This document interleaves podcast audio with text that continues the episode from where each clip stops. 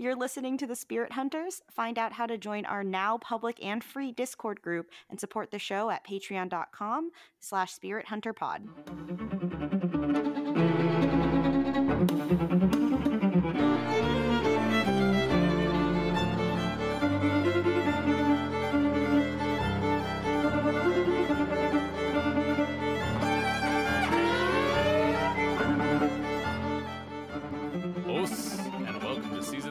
episode 35 of The Spirit Hunters. This is Joe.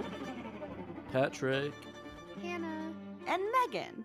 So, last time, speaking of old memes, last time someone set us up the bomb and we get message. We then talked a lot about Masoyama and Bodhisattvas and how the succession crisis of the most famous Tibetan avatar of Guanyin is going to be a nightmare. This week, Meruem and 60 66% of the royal guards get mushy gushy and up in each other's fields while Palm pulls a Joseph Joestar pose. Speaking of extracurricular interlopers, we have guests. Mind introducing yourself?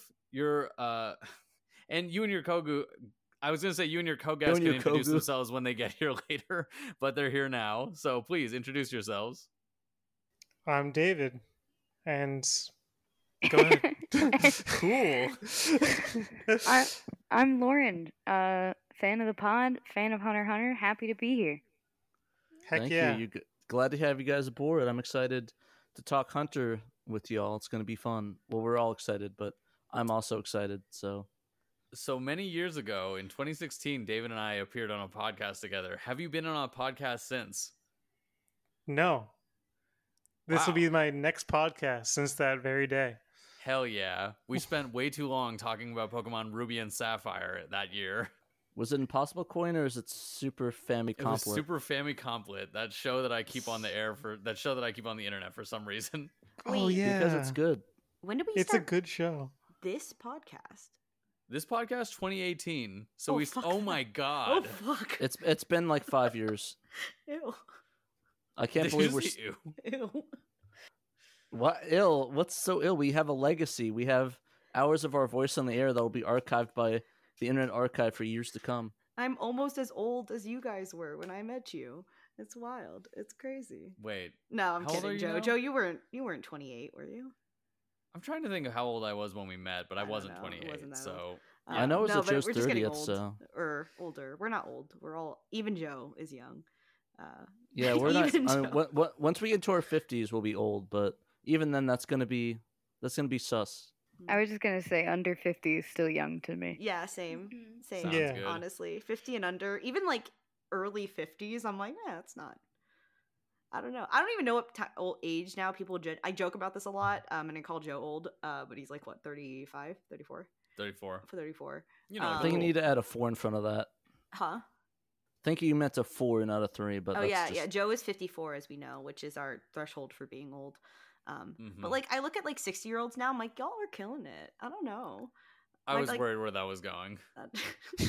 Y'all are I look at these 60 year olds, I'm like, damn, they're looking good. good. You know, you know my favorite thing about 60 year olds, the older I get, they stay the same age.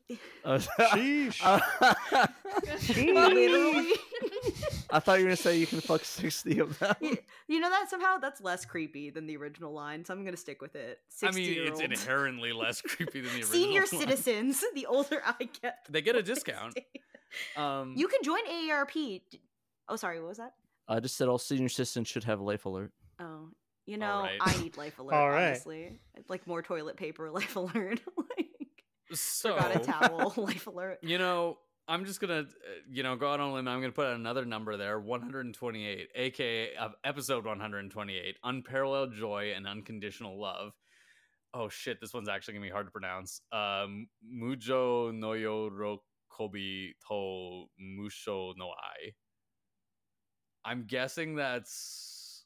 Oh, I wish I knew what musho no uh, musho meant off the top of my head, but this one would have been a really interesting one to do a etymology on, but I didn't. Anyways, originally released in Japan on May 7th, 2014, and the equivalent manga chapters are 299 and 301, which were released in Japan on March 8th, 2010. Who wants to give us the synopsis? Or who wrote the synopsis? Um, I kind of don't want to admit that because of I didn't realize. Yeah, the synopsis is going to be kind of. It's an interesting one. The last sentence of it made me think Megan did it, but the fact that Patrick is saying this makes me think Patrick did it. Okay, well, I mean, I can read it if you want. It wasn't me. I'll read. Patrick. Patrick definitely wrote this.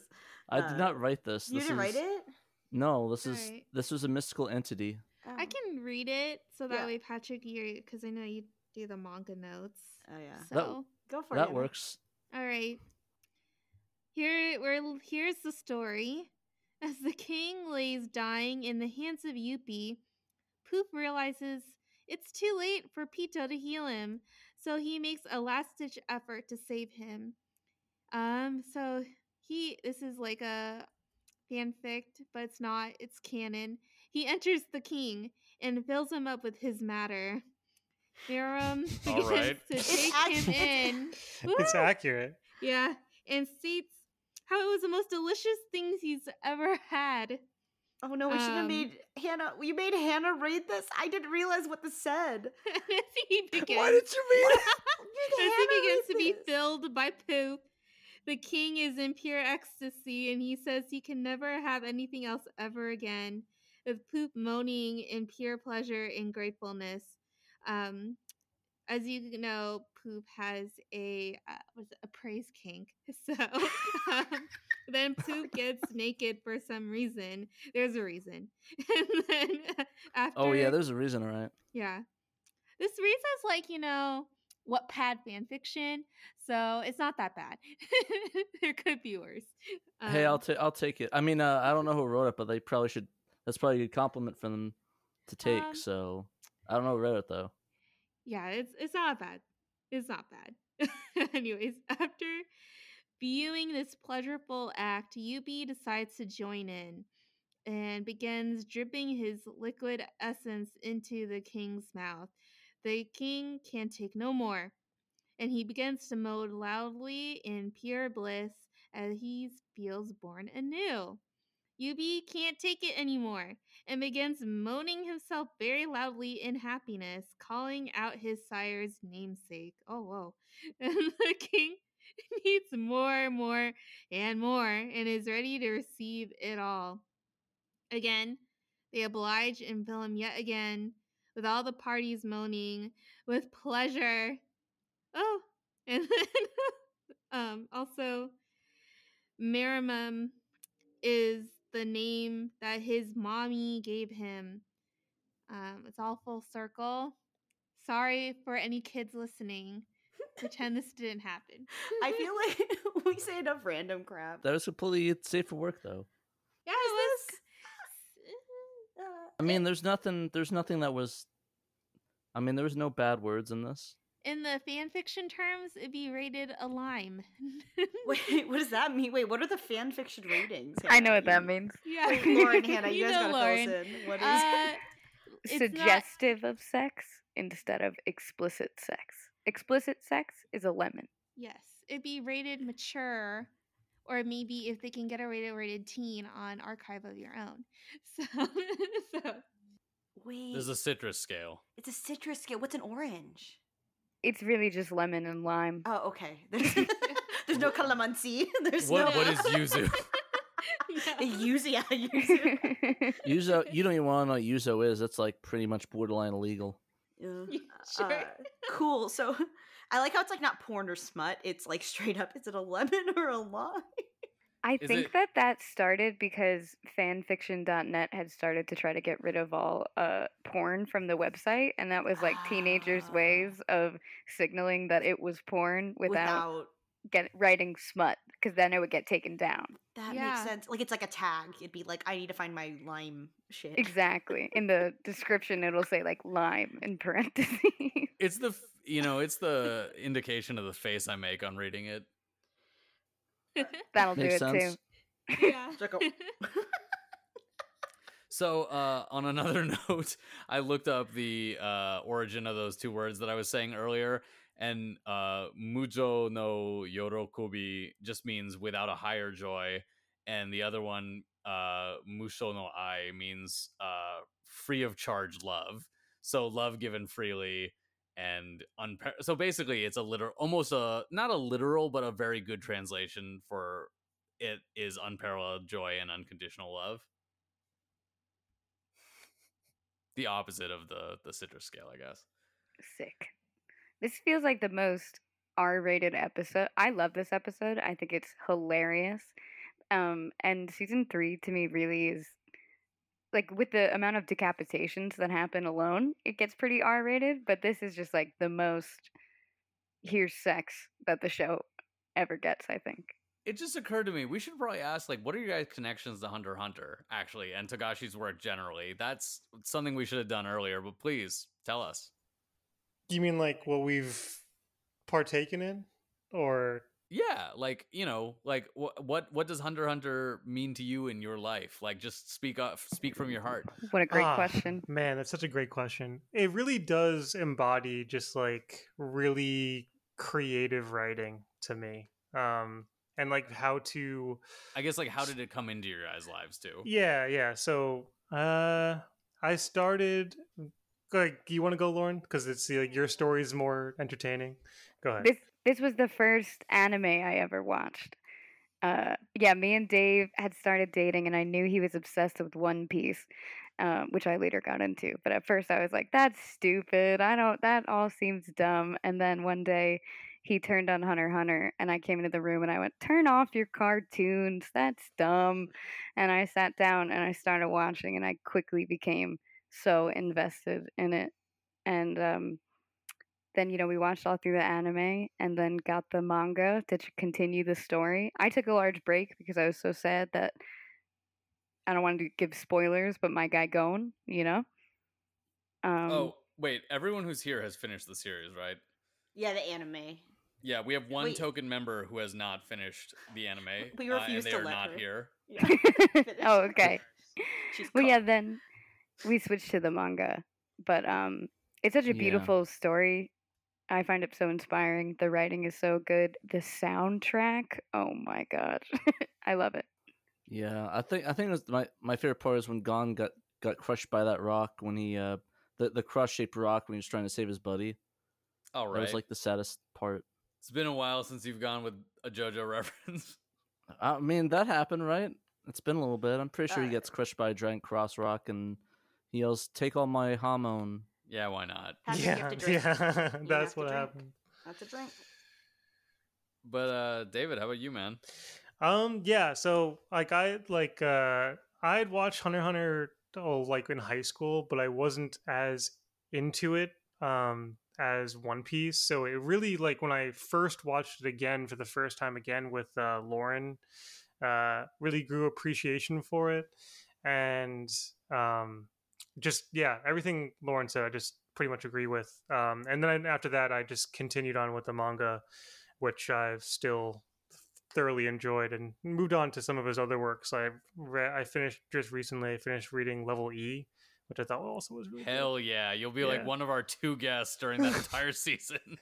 Oh, the, awesome. the only two people I know who have read Level E.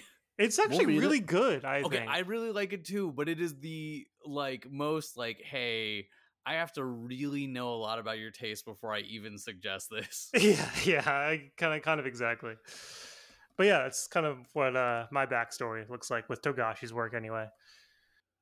I forget, did either of you guys watch Yu Hakusho before or did you go back to it afterwards? Um, so I recently, so Lauren has not experienced Yu Yu Hakusho. We maybe will get to that, but I re- I read um all of Chapter Black. I didn't. I skipped everything up to Chapter Black just because I was like, I know Chapter Black's really good, so I'm just gonna read Chapter Black and like un- understand like all the context up to that point, and then kind of get the big picture. And eventually, I'll go back and read the whole series. But that's all I've got from Yu Yu Hakusho content so far. Just pretend uh, after chapter black it ends. well, Chapter chat back's really good. I think you know. Also, it's really Black's it- Yeah. great. yeah. and That's like a lot of um, like a lot of the same themes that you see like in the uh manga and Hunter Hunter, uh, especially in current day Hunter Hunter. Um, that's coming out on the manga. I feel like. So just to clarify where everyone else is in the series, I'm the only one on the podcast who has read. Ah, okay. Good to know. Good to know. Good to know. So I will refrain from discussing further. Someday we will get there because I love where the manga's at right now. But Same. We, we got a little bit less than a year left of uh, a little bit less than a year left of uh, Hunter Hunter, so we're getting close. Yeah, it's just the manga is in a place. Yeah. Crazy. A crazy place. I um I'm really like how exciting would it be is like once you you guys finish all like getting through all the episodes in the anime another uh expansion of the anime is announced how cool would that be that's what i'm I- hoping for If they do that, it would have to be like a fucking OVA, like '90s style, and I don't think I don't know if they would do that. As long as they make as much filler as possible. Maybe a movie. I think they would nowadays. I I don't know. Like if this was 2011, they wouldn't. But I'm gonna go out on a limb and say for hope, I think they're gonna continue the anime because that's what I want. and Lauren, I I think you should get what you want. We're gonna manifest it. We're gonna Thank you. manifest. We're manifesting that this is happening because I think we all Putting really out want in it. the universe. I know. Hell yeah. Karma everywhere. Keep this pod in business. It'll be fine. Yeah, no. So that sounds good. Uh, so to get back to the episode we're on, uh, 128. Uh, so Joe's let's start. turn. Let's no that that one's that one's me, and that wasn't a diversion. That was like a real talk and something we should have done earlier. So that was on me. But uh, I just kind of want to redirect it back to this. But uh, just to mention, so let's let's get on the subject of how the two of them, you know, nurture the king. Um, and I think it's interesting the different ways in which they go about it because Poof, uh, as is befitting of someone uh, as you know cultured and refined as as him, uh, actually has you know his body you know basically turned into little cells that he sends into the king's body. While it seems Youpi like literally just dissolves himself into some sort of like meat sap, I guess. Which I think really does kind of express who they are at the core of their being. One's very exacting, very precise, and the other is like, I'm like a big jock of like a octopus man centaur thing. That should be the, the episode title. Here, here, King, drink my meat sap.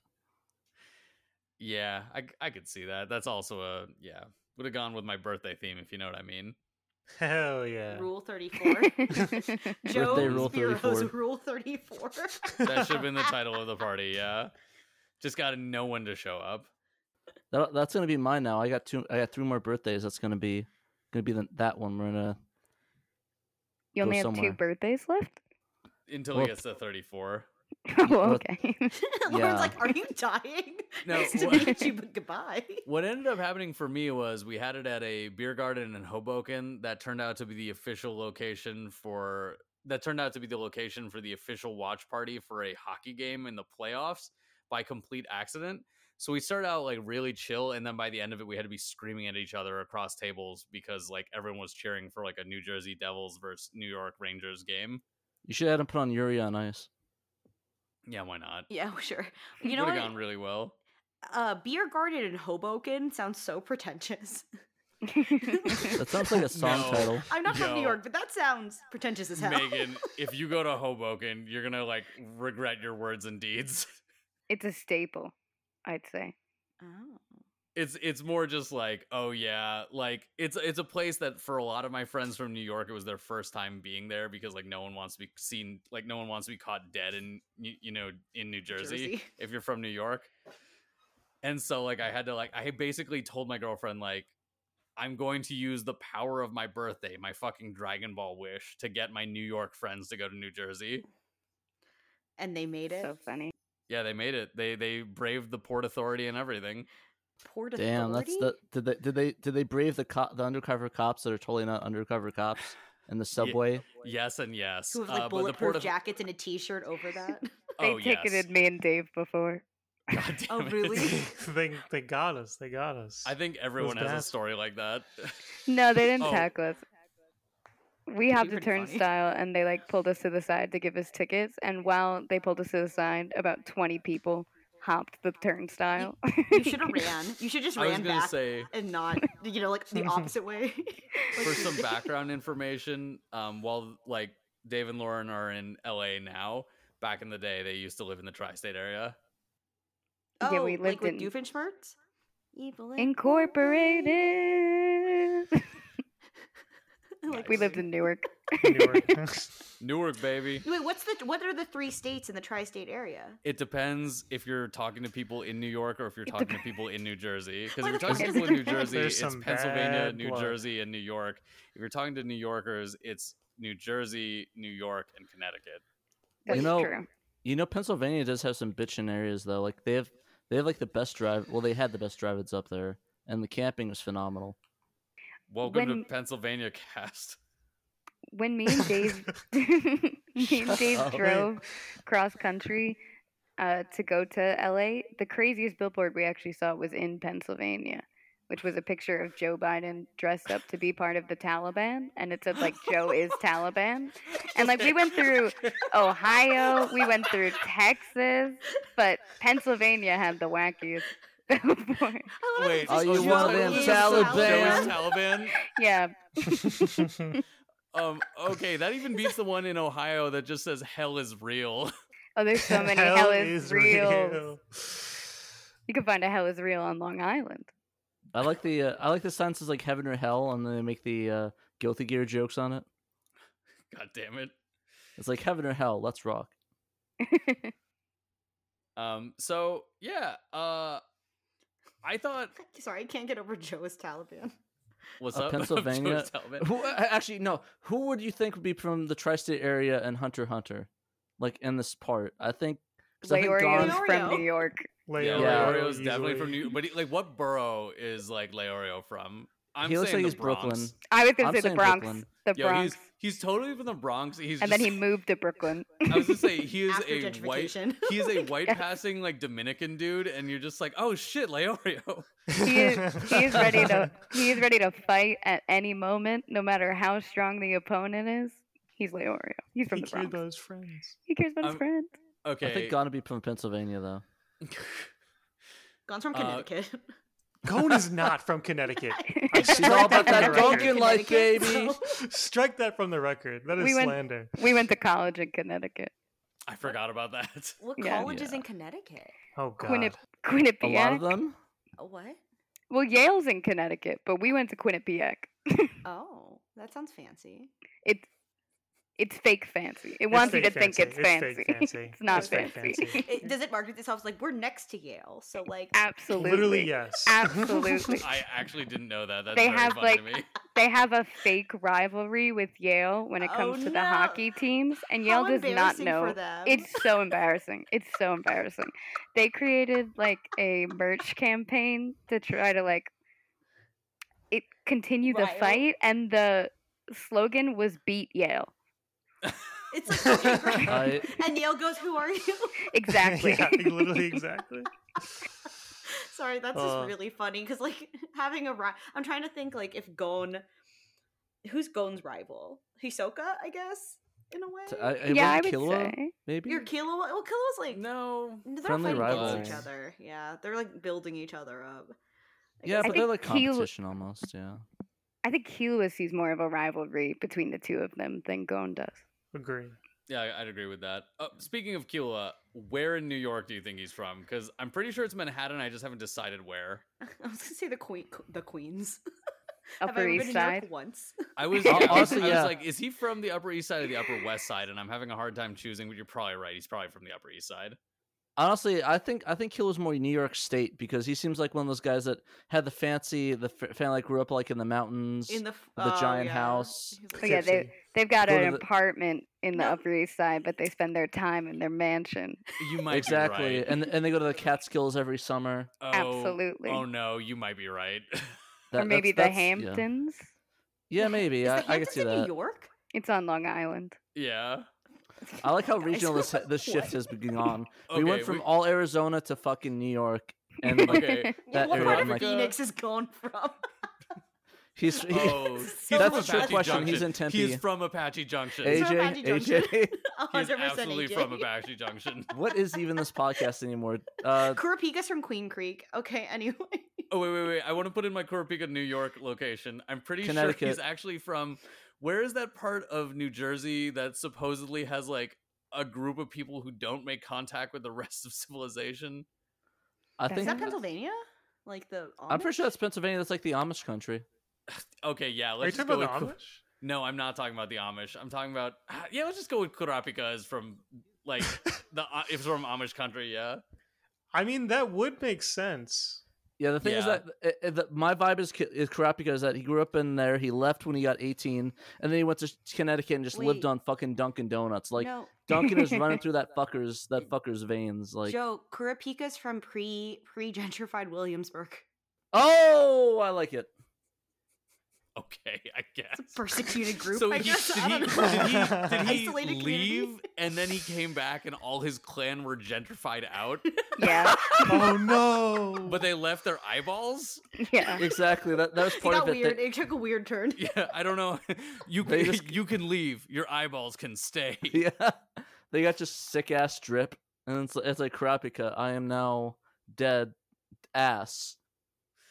Oh, oh fuck you. Anyways, Wait, did everyone read the Kurapika chapter? Just kind uh, of Yeah. yeah, we covered it. We covered it on the pod once. I have a feeling nice. that half the cast doesn't remember it. We watched the movie though. That was kind of cool. Oh yeah, we watched the movie that Wait, contains part of it. There's a movie that contains part of Um, it. It's like an so yeah, the movie is mostly non-canonical except for the part based on the manga. Oh wow. Okay, now gonna take, I'll take notes. Watch just that part. Do not Yeah, watch just the that rest of it. part. The Yeah. rest is really bad. Yeah, I can imagine. Yeah. It's like a Full Metal Alchemist like un like you know non-canon movie bad. I never watched a Full Metal Alchemist movie, but I'll. I can. Uh, spoilers. Don't watch it because it's garbage. Just like the rest of Full Metal Alchemist Brotherhood. But Oh yeah, Patrick is a notorious Full Metal Alchemist Brotherhood hater for some reason. Why? I- because Th- we, because we literally went on a Full Metal Alchemist podcast to have out this discussion. It was couples therapy. It didn't go well. TLDR, uh, the blonde kid that I can't remember his name is the worst pro tag of all time, surrounded by the best characters of all time, and that's why I don't like that show. Naruto's a bad protagonist. I Damn. mean, I mean that's Naruto's fair. annoying. I'm just kidding. Naruto sucks straight up. Oh, yeah, we're taking know- the strong stance that Naruto sucks on this podcast. We've never have we really ever talked about Naruto out of all the years we've done No, both we've- podcasts? we've- We don't talk We've about talked bad about podcasts Naruto and like made references to it. I think last episode I talked about the Oh. references to the you know thousand hand Buddha in Naruto. okay. I Yeah, think have we, we, co- yeah, like- we talked about that. Discussed how Naruto uh, heavily is influenced by this HXX. Yeah, we, How many I mean, Yeah, we did. we, we definitely have, and not in a like oh they stole it way more like a dude's clearly a huge fan, and while I don't yeah. love Hunter Hunter, I'm not gonna call him like an asshole for like making references to something he cares about. Didn't Togashi even draw like Naruto at one point Mhm. for like a thing? Yeah, in like the manga like pages, like a side page, he like drew a little Naruto, which was cute. Yeah, there's there's a couple Naruto drops. So back to imagery. What did we think of the imagery of you know them them helping the king and sort of becoming one in mind and body? Very horny. So horny. I thought uh I thought there were some uh interesting choices. How does this compare to say Food Wars imagery with how much everyone's coming all over when they just like eat that food? Well, you know what? I don't know. Like the thing is that Food Wars, it's all the time, so you're just desensitized to it. It's like, That's okay, here's another here's another Food Wars uh orgy thing. Let's and naked people going up. Let's let's watch it again. It's you know used to it. But this one's like you don't expect it, so it's like it adds to that that like oh I didn't see that coming, and no pun intended. Neither did he. Exactly. Um, God damn it, Joe. But yeah, it does feel like the horniest moment from the least horny show. From what should be the least horny moment, also. Can I say that I think that the way that um Poof does his cells versus the way that Youpi does his cells with Poof, um it's like such a show and I feel like that's always part of his character that he it's like while he's doing it in service of the king, it's also for himself a bit. Like it's Yeah. always so dramatic and then with Youpi it's like straight to the point. I'm just liquefying myself to give it because he's more of the straightforward character where I think It's like Poof- here's my meat sweats, King. Exactly. Yeah, I I definitely think that was emblematic of who they are, um, both from like their abilities, but also like their personality. And I I think this whole thing is like really interesting because it's like directly followed by the announcer being like they had at least reached the pinnacle of their species, being queens. And then all I could think of is the three of them and just me looking at them being like, Yes, queen, yes. Queen, yes. Slay, slay. Slay. Slay your enemies. Yes, exactly. I'm just thinking of that Duolingo TikTok now. Um, I need to see that one. Send that to me. It is, it is a good time. Um, but that being said, okay, so how do you interpret this line? Because up to this point, I definitely thought of the king as like the pinnacle of the species, but they're clearly sort of reorienting it towards the queen, which you know makes more sense from like literal ants and literal uh, bees. But I guess like, what do you think this like serves to portray or portend? I mean, um, from my perspective, I feel like it really just shows that um, they like from Youpi's and Poof's perspectives, they always had looked at the king as if he is the ultimate pinnacle. But I guess, um, I guess with this newfound like feeding of the king and nurturing the king, they realize the most important is to uh in order for to sustain the species is like that longevity of like having that uh you know um i don't want to call it unconditional motherly love that helped looked after the king in the first place because like that's the only way the king came to be and how without that major importance of the you know the queen's actions that uh you know they were actually able to get this far in the first place to become that strong does that make any sense Yeah, definitely. Um, I'm kind of thinking about it in a sort of interesting way because, like, uh, you know, spoilers for later in the series, but this show is very um trans uh affirming. Um, so it's interesting that this is like one of the most like worshipful discussions of biological motherhood I've ever seen without creeping into like really weird turf shit later. Um, and so it's kind of an interesting contrast. Yeah, I was gonna say that I thought that this scene in particular, this episode, is like the first time I see Togashi really play with gender and um just the fact that like you know they're supposed to be this more evolved species than humans and gender starts to become very uh fluid within it like that they could both Mhm. take on the role of queen like is Pitou a boy or is Pitou a girl and does that even really matter and uh, i just i like that a lot i see this as a interesting choice that you know Pitou not Pitou sorry poof and uh Youpi become the queen like mothers almost um when they're presented as like you know men. Yeah, a long time ago, I did a research piece on uh like Hymenoptera, including ants and bees, and we talked about the fact that like, hey, likely if you know the royal guards are modeled on like the actual uh sort of guard class of ants, they're likely females, uh, like biologically, but that presentation would be, you know, a somewhat meaningless concept to ants and that they and like this kind of kind of follows on with that actually which is like interesting to think whether or not that was intentional or not. Sorry not meaningless so much as just would be very divorced from the human understanding.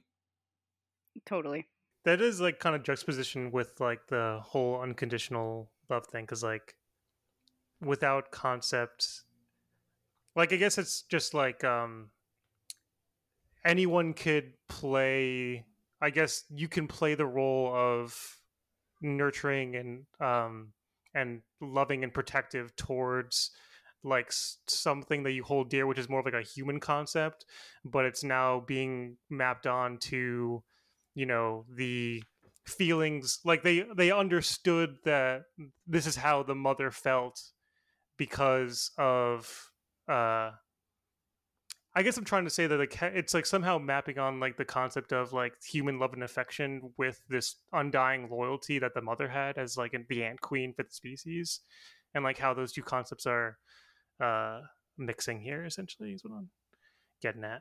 No that makes sense and there's definitely some other themes both positive and negative they hit on with motherhood that are coming up. Um but kind of moving forward uh they mention uh, i think poof kind of thinks to himself that Meruem is suffering from a likely temporary amnesia um i did not do a research piece on you know uh temporary amnesia so i'm not sure if this is like as is depicted in soap operas and the like where this can just happen really easily does anyone here know off the top of their head Um, I don't know. I, I watched I watched some. I mean, quote unquote, watch some telenovelas. So, uh, m- maybe. was it la usurpadora where this happens like three times You know, I, I lost count. They just kind of blended together. I didn't understand any of it. I just didn't have anything better to do when I was a kid. So, Nice. and they're all speaking Spanish, so I didn't understand a word they said. Okay, you know, I was definitely going with the he definitely understood what he was watching, but I guess that was too much to to us too much to assume. Yeah, no, I mean, I, I I speak German, not Spanish, unfortunately. Nice. But they should do some telenovelas in German. That'd be kind of cool. So, um, you know, Poof recognizing that the king is kind of in this state where he doesn't really remember the past and also therefore not Komugi, decides to send his clones instead of rushing to them like he was initially doing, he has them go to search for and kill Komugi to, you know, get that girl out of the way. Thought Um, Slayer. wow. I love that scene. I, it's such a testament to Poof's char- character when he's like, "Nevertheless, I will kill the girl." we just watched the episode last night. Yeah, I definitely am now wondering if like the three of them are supposed to be like id, ego, and super ego, but I haven't. I have to refresh myself on those concepts. The reason being the different ways they think of themselves and the way they think of themselves in relation to the king. Um, with Poof thinking about, you know, like I'll do what is true to the ideal of the king, but is a disservice to the king's own trust in me. While like, you know, Youpi would only do that by a mission rather than by literally trying to murder someone. And so I wonder if that's like reflective of that or if I'm like misreading that. doesn't Youpi recognize what Poof's plan is and go along with it as well, though?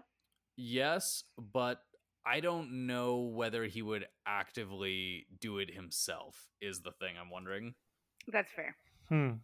That's a good point. Meanwhile, Pitou is like actively trying to help Komugi or was until recently. Well, yeah, I always saw that as Pitou is the one that actually has the unconditional love for the king because she takes his what he has expressed that he wants and tries to make it reality versus Poof wants to make the king into what he feels the king should be. I feel Yeah, I got mixed feelings on that because I would take that as they all have a form of unconditional love, but that like it depends on if you're defining love as allowing someone the freedom to be who they are or if it is ensuring the well-being of them and their ideals. Because if it is allowing them the freedom to be who they are, yeah, Pitou is by far doing the best at that in the way that you would want in a real relationship. But um the reason I mentioned the idea of like negative aspects of like mother archetypes is like the I don't know how to say how do you say the mom version of paternalism without saying maternalism because you know that doesn't really mean anything because it doesn't have the same connotations but sort of the idea of like the mom who seeks to control you because I definitely feel like Poof is embodying that. Also, I saw Beau is Afraid recently, and that might inform a little bit of that. Are you talking about like the smothering mother kind of concept? Yeah, the smothering mother. Yeah, basically, like Poof is doing a little bit of that. I think it's Uh, called smothering with emphasis on mother. Lol. Um, if you guys are interested in that trope, you should watch Beau is Afraid, but don't take my word for it. Um, Just don't take his word for it. There's no, there's no, don't take my word for it, but just don't take his word for it. yeah. So uh, during all this confusion, Meruem decides to just power up and sprout wings, uh, and you know describes them as just feeling entirely natural, like they've been there the whole time. Which is interesting because, as you might remember, Youpi had sprouted these previously, and you know him feeding Meruem his cells led to him being able to do this. He gave him the wing cells. Gave him some chicken wings. There's a joke there, but I I, I lost it. Anyways, yeah, I thought it was kind of it was kind of funny because like I think my favorite part of that whole scene is when like he's like flying away, then all of a sudden it's like Poofs just gets punched out of nowhere by Knuckle, and it's it's like what the hell, and like the uh you just see the the uh, AP A, APR just following them. It's like what the hell is this? And he just like shoots it with his arm gun. APR's appearances in the most random places are kind of the best. It is. He is though. Um, so one thing that happens uh, during that is I think while this whole scene's playing out, uh, Poof thinks to himself, as a royal guard, as one who has inherited the queen's will, I will kill that girl. And I guess this kind of plays into what I was talking about, and this is what I was hinting at is just this idea of like, oh yeah, the queen would have wanted her son's possible bride dead if it meant, you know, the, his failure as the king. And uh, yeah, it does feel very, you know, smothering, castrating mother archetype. You guys ever listen to The Wall? Actually, I've I've never have actually. I'm gonna be I'm gonna be real honest. It's pretty good. It's it's really good. It's basically just like an analogy to Roger Waters, the the songwriter Pink Floyd's uh, mentality of him like dealing with his connection with his mother, uh, talent and fame, and his father dying in World War II. And it's a lot of those themes, like a lot of smothering mothers, smothering people, people that don't have his best interest in mind. And I just thought about that, like the whole, like you know, the, the song, you know, mother, mother, do you think they'll build the walls? Like mother's gonna help help you build the wall, and just like the whole idea of the song of mother of just the mom being smothering try to protect her son from the world, even if it means sabotaging the son. And that's sort of what I got from that, and that's why I thought of that. I don't know if this is accurate because I, I don't have children, uh, but like All I right. feel like um but I I feel like uh that smothering like Poof is inherently uh, did we ever talk about how he's it's kind of selfish, right? Like hmm that smothering isn't isn't for the child, right? And maybe even if you pretend it is, it's not. It's really for your comfort and your safety. Um, and I think that's kind of the vibe Poof gives off is essentially like it's not for the king ever. Or eh, maybe it is, but like it it really isn't. I feel like deep down, if we're gonna psychoanalyze his character. Yeah, he kind of has his own. It's kind of funny. Like it's like he has his own self interest, and it seems like the the theme of the kings, the the, the Kingsguard is that they have their own self interest, whether it be Poof like wanting to control the king and shape him how he wants, or Youpi where it's like I I w- want to keep my honor and my integrity even though it's screwing over the king, or uh or or Poof, uh not Poof, uh Pitou where it's like I want to save this girl and help the king and save people. Also beat up this uh, ten year old kid. I- I was gonna say I don't think Pitou's fits in with the other two, but yeah. It's it's a, there, there's there's something there. There's something cooking.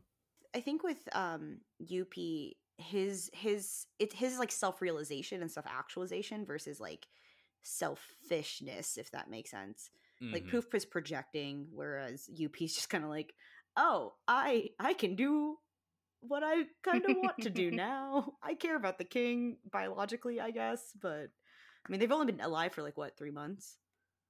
They're babies. I don't remember at They're- this point. Well, It's but- They're- been somewhere they're between weeks and months. They want to open up their own Instagram channel and stuff, their YouTube channel. You know, let them cook. I do think it's interesting that like you know, like I agree that Poof is the more selfish character here and he's the one um along with UB2 have like had the scene where it's like they have become the mother like the queen. But I wonder how if the queen had lived she would have felt about the Komugi situation because while she was, you know, pregnant, she had all these fantasies of him ruling over all species. But as soon as he came out, she was immediately deferential to his whatever he said. You know, like she accepted Mm, that that's fair. immediately. So I'd wonder if he said, well, like, no, there are some values to humans, she would agree with that because she's agreeing with whatever he says, or if she would continue to push him towards ruling over all species. Yeah, we. I think are we in agreement that like, or maybe not, but that uh, Lauren, you triggered something in me. Like they, all three of them are basically. you triggered me in a positive way. Um, all three of them are basically, I think, split from. I mean, everyone's split from the queen in this sense, but like those three specifically are the. Th- are basically if you combined all three of them, she would have all of those feelings in one person if she was still alive. It's like it's like a splittering of her personalities into those three guards. That we're yeah trying that's to say, i right? guess i guess because like she would like lauren said she would have like just kind of listened you know the king is law but also she would have that same selfishness to her i think that um poof would have and then also she is her own person so like that self indulgent, not indulgent. I, I, don't know. how see it. two you know what I- of those three. I Okay. feel Youpi is the least weird one. reflected in the Queen because he's definitely about self actualization and honor, and I don't see either of those in her. Mm. Yeah, I would agree with that. Um, and I would say that uh, I I mean to to Lauren's point, I think that there is something to think about there. That um, whether or not the queen, like if if she had survived and she had seen um, the king like continue to you know flourish i guess. I guess it's another question of like how chimera ants actually function within their society.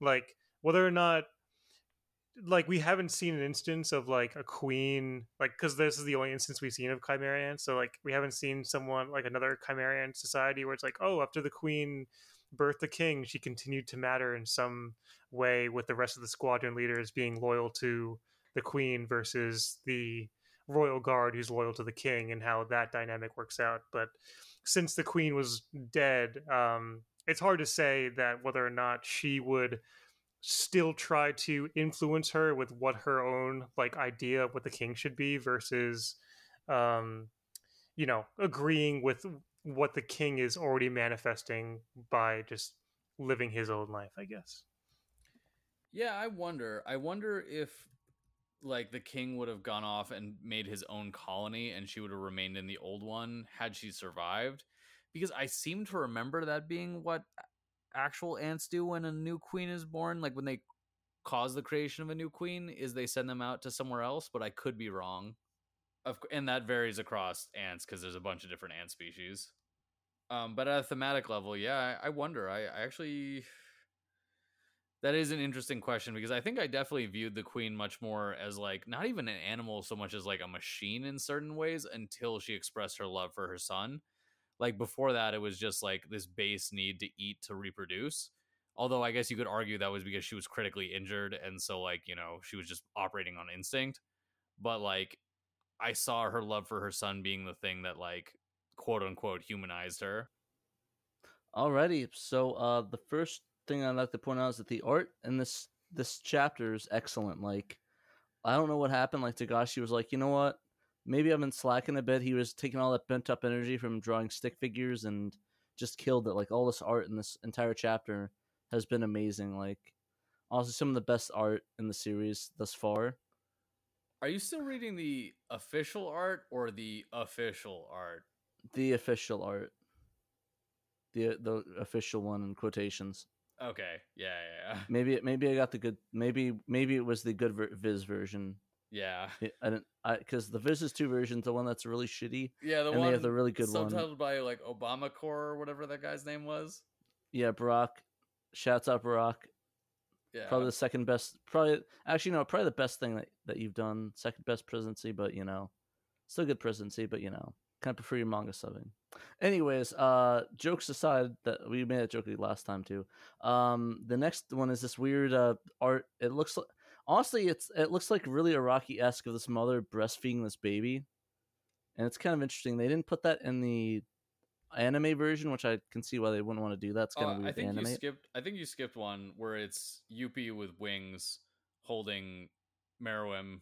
It was just part of the the, the art complement. Ah, okay. Like just it was part of the. It was more or less the same thing. so Youpi with wings is holding a burning Meruem to his chest in like a chi volcano, chi cyclone. Looks like a sick ass tattoo. It does. I'm getting it. Just joking. Probably not. Actually, maybe. I don't know. I'll get something tattooed. Get Youpi. Uh, anyways, uh, the next, yeah, like I said, the other one's like this drawing of this this manga panel of this mom breastfeeding a baby to represent the queen, and uh, like un- it's like unconditional love. It's, it's like a love that spells danger for humanity. It sounds like a, a like a cheap uh, VHS uh, description on the back. You always get like those B movies. It's like it's like she has twelve heads. How could she live or whatever? She has twelve heads and an unconditional love. Exactly, my favorite rock song. Anyways, uh, the next one is uh, this weird art style. Like I said, the art style is going crazy. It's like uh the statuesque. Like they made Meruem look like uh, a bunch of like like uh Ital- like the Roman statues. He looks somewhere between a Roman statue and like one of the war boys from uh, Mad Max Fury Road, like with some like fucking silver spray paint on his mouth. Witness me. Or when you get Exactly. the metal mushroom and smash. Oh, I That can see too. this as well. That too. But yeah. Also, I learned recently. Apparently, Roman statues were originally colored. Oh yeah, I yeah, did they not were know that. I did not know that. I thought they're they're all supposed to be marble. No, most ancient statues in I won't say most cultures, but most cultures of that time period were painted, and like they're finding out more and more what the original colors were based on like analysis of the material. That's actually pretty awesome. I would love to see a reconstruction of that. Like, well, like a digital one, not like a oh, let's paint over the statue because it'd be cool. But I, uh, yeah, I really wish AR, if AR had like a really good place in the world, I really wish it was for going to ruins and museums and seeing how things originally looked.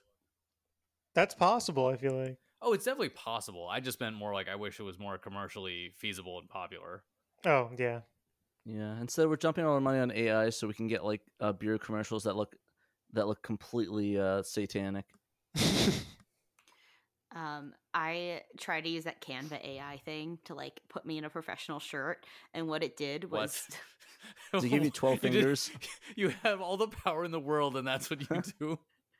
it was free um and low risk but i needed a professional headshot uh for work but i don't have professional i just didn't have one in professional clothing so i was like oh, i'll use like a picture of myself that looks nice but like i need to cover up a little bit um so i was like put me in a shirt and it it um it put two images of poorly done blouses onto the existing sweater i had already had um so artists your job is safe because it did not work Is that not, And then for some not what you wanted?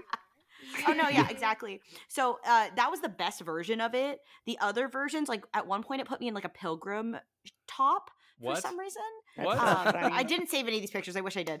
Um, and then it actually gave up after like this. I was like, try again, and it just put the words "put me in a shirt" on top of my shirt Okay, in a weird font. That AI is self-aware and is making fun of you.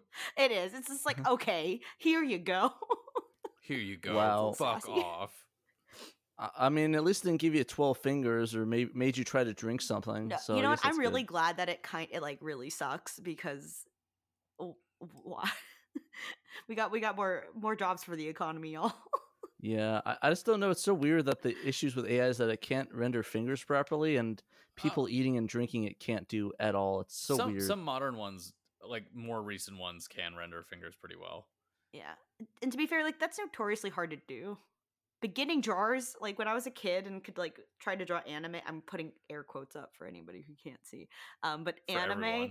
it would for everyone. It was just like blocks. It was just like the people. Anytime I drew something, their hands would be like this, like uh, closed fingered and like strapped to their side or like behind their back. Because fingers are hard. It's so hands hard. are weird. They're so hard. I mean, at least you gave them the proper amount, though, so you, you still get props I on that. I think I just drew a straight line. Honestly, the how to draw anime uh, YouTube videos I watched when I was like 12, straight line, just a straight line. I mean, that's fair, yeah. As long as the hands are hidden, they will never know. Anyways, hands aside, uh, apparently Hirohiko Araki did a guest panel on this, and by he, I think he did. He absolutely didn't, but for some reason, uh, for some reason, Togashi decided, oh, I'm gonna make everything look like Araki stuff for some reason. Yeah, it's a very JoJo esque uh, picture of Komugi. a very new, like new JoJo, like like an uh, like a like Steel Ball Run on, not like a like part three and stuff like that. Oh yeah, it's not. It's not like a. She's not like the most jacked version of a blind young game player you'll ever see. My name's Komugi. Whatever. I'm. I'm 17 years old. Yeah. yeah. Uh, but yeah, I was just But yeah. total Steel Ball Run vibes. I Yeah, still see need it? to read it. it's really good. My hometown, my hometown's pro- uh, also my hometown's somehow a checkpoint in that too. Really? That's What? so That's so cool. Yeah, Union. Uh, they start one. of- I think I forgot what channel it is, but Union Beach is actually where my where my family, my grandparents actually live and where I went to Oh yeah, school Patrick's at. So also from the tri-state. I forgot to mention this. yeah, I grew up in Middletown. I actually was in the same area Joe was potentially in uh, long, Colonia. long ago. That's awesome. but yeah uh yeah so i think that's really funny. Like if you look at like union beach on wikipedia it's like oh it's like this like like middle class you know more right wing area. Also there's a checkpoint in jojo. It's just like the funniest like sub note of all time. It's like imagine just some old person oh i want to check out the history of my town. It's like what is this jojo's bizarre adventure? And you just see like you see like uh with the weirdest jojo scenes. I'm trying to think of what would be the weirdest one. Um probably oh no you see like uh just see like uh uh Jonah like touch uh touch a a Guido Mista like on the park, like try to heal him up, or like um uh, oh the Jonathan one, uh, uh no jo- Joseph and uh Joseph and Abdul with the magnets. Oh, you're saying like if there were just checkpoints for that on people's Wikipedia pages for their towns in say Egypt? yeah, and it's it's like What oh let me look at this JoJo thing. that would be really funny. That would be really funny. It's like This is the JoJo's Bizarre where- Adventure. It's like, yeah, just imagine Egypt. Also, there was a place in JoJo. I was like, what the fuck? It's like, what the fuck's Egyptian JoJo? Wikipedia, well, sorry, Arabic Wikipedia must just be full of like just nonsense about JoJo. oh god. Anyways, um, and speaking of JoJo reference, the next thing is next you're gonna say, and it uh, shows palm covering her eye, looking and seeing stuff. Yeah, I don't, I don't know if this is actually a JoJo reference, but goddamn, it kind of looks like one. It kind of does. Maybe the stone looks like the the red stone of Aja. Maybe. Aja. God, I need to listen to Steely Dan again. Anyways, uh, yeah, and then the last one, uh, the king is somehow alive, or AKA somehow the king has returned. You know, I heard that they shocked. announced that the king was back in Fortnite. Oh hell yeah! Does he dab? Yeah, why not? Nice, nice, nice. Gonna, gonna kill the, gonna kill uh, uh, kill Netero and uh, Tomato Town. Yep. So I have a note here to rate those deaths. I don't think anyone died. Mm-mm. No, I don't think so either. In fact, the opposite happened. Yeah, someone got Yeah. unalived. That's So very that's a cool. negative point.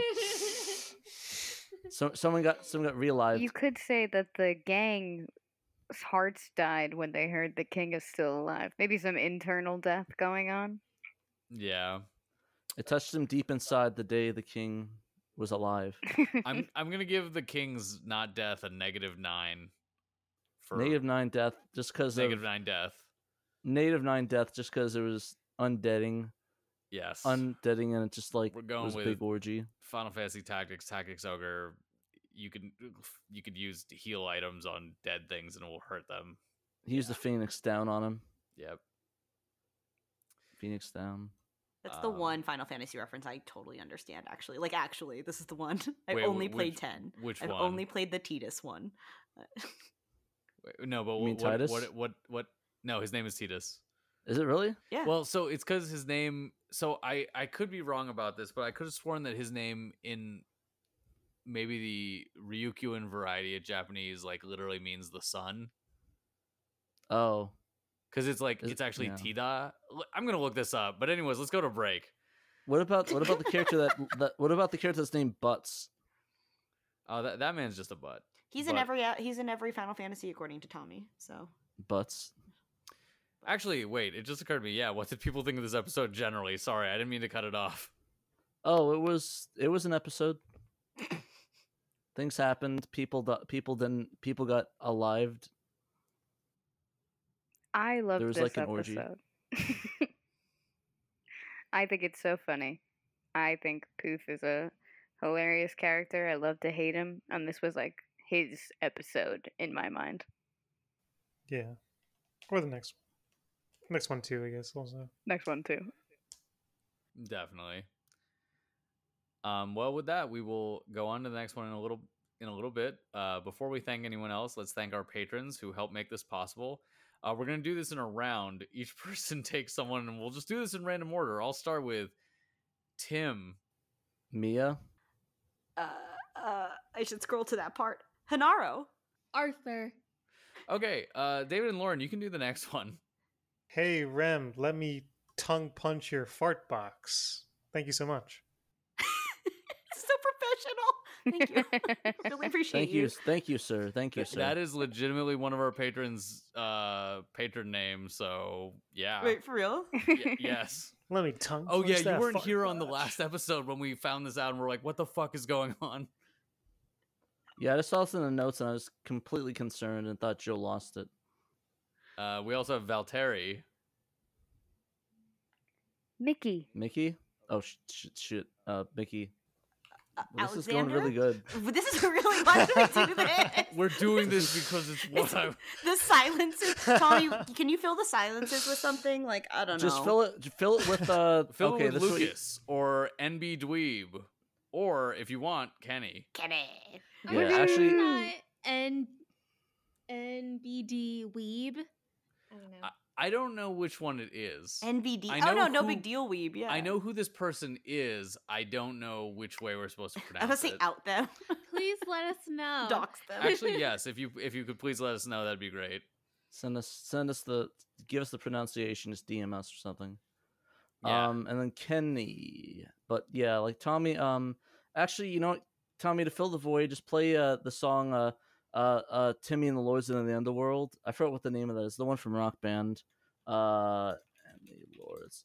Okay, What's the name yeah. of that? And now a It's the word one from, from Rock Band. You know which compatriots and one it is. benefactors. Who's no one? Do we have compatriots? No, we don't have a. a ne- I'm trying to see if we can get on a new network. It's me, Tommy- Sega Saturn Shiro. If you guys want a good podcast about the Sega Saturn, check out the Sega Saturn Shiro podcast. We just launched a new podcast. Hey we Patrick, just if l- you want to relaunched pay it. us, you can totally advertise on the show. He has to. He has to pay us for his own show to be I'm advertised on his fucking with own you. show. I'm fucking with you.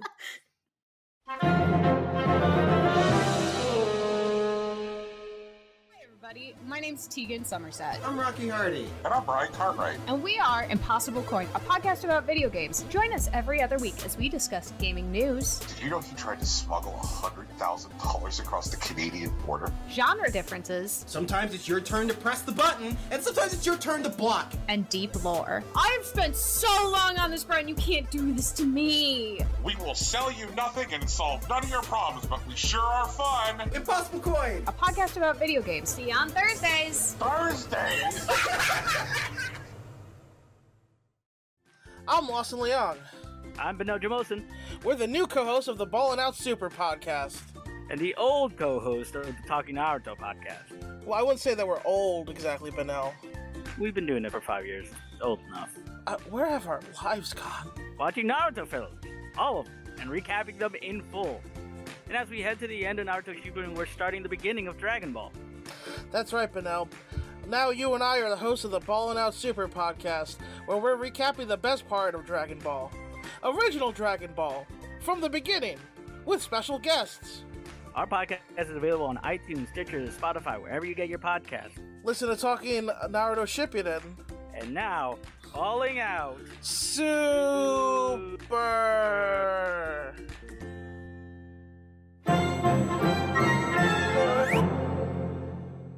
Hey, welcome back. Oh, uh, wait, we're recording, right? Yes. All right, welcome Yep. back. Episode 129 Formidable Enemy and Clear Objective, aka Hyoteki to Mokuteki. I just wanted to get an announcement. Gordon Lightfoot's dead. Who is that That's- again? He's the Canadian singer. Uh, my funny story. My mom got tickets to his concert like like two years ago and canceled due to COVID.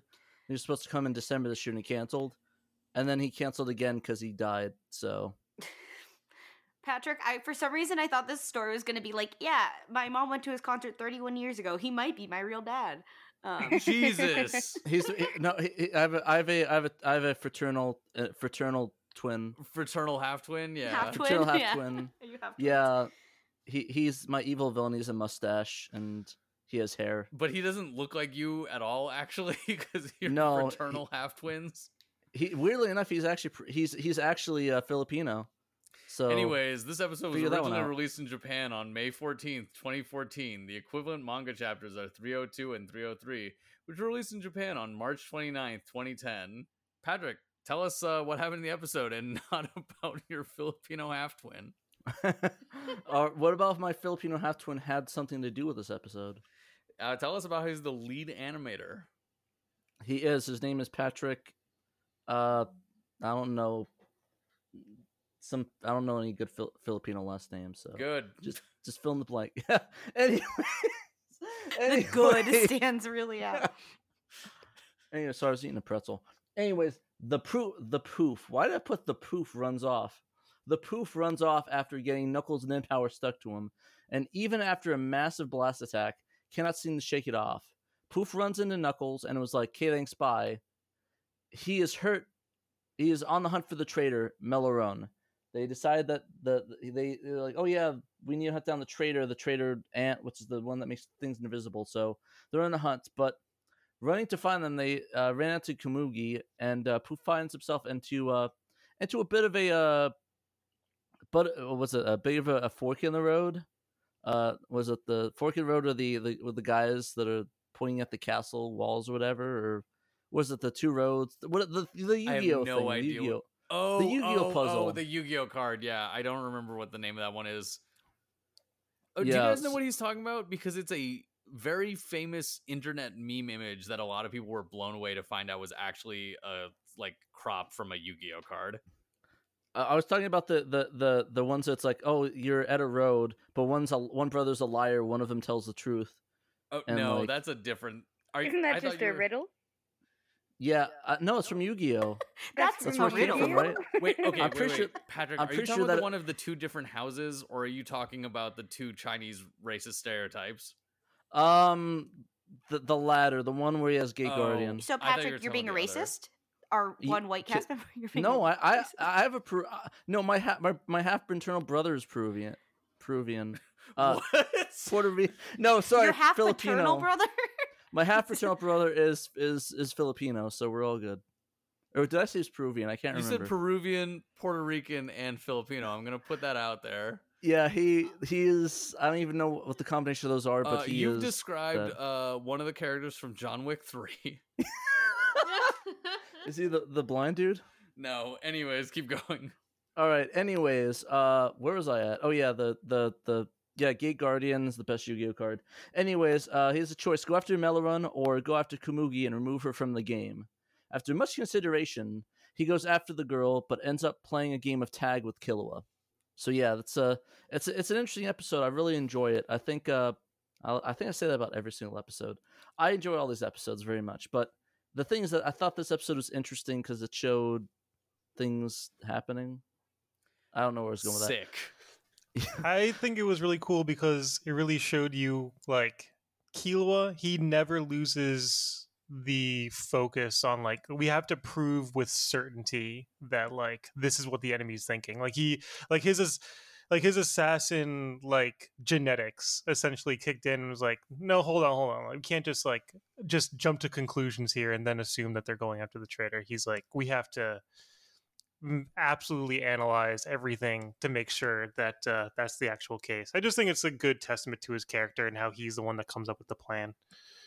No, I I uh, absolutely agree. Sorry, Lauren, go ahead. No, I was just gonna say I totally agree too. I mean, it's such a good display of. uh Also, he's so right because if they didn't make sure, you know, they're all dead. No mistakes can be made here, and Killua always knows that. Is always aware that a mistake is fatal. Definitely. Um, I He's also think- very fast. Yes. Uh, I was gonna say, I think earlier in the uh, episode, they Youpi says when he sees uh, the king, you know, make his hand vagina that he shoots the laser out of. Uh, he says, uh, Youpi says something to the effect of, "My power was not meant for me. My power was meant for the king." It's kind of continuing this idea of the royal guards and him being sort of like one person ish, like basically everything he is and everything he everything he is and everything he could be is there for the service of the king up to the point of even becoming and being eaten by the king. So creepy, man.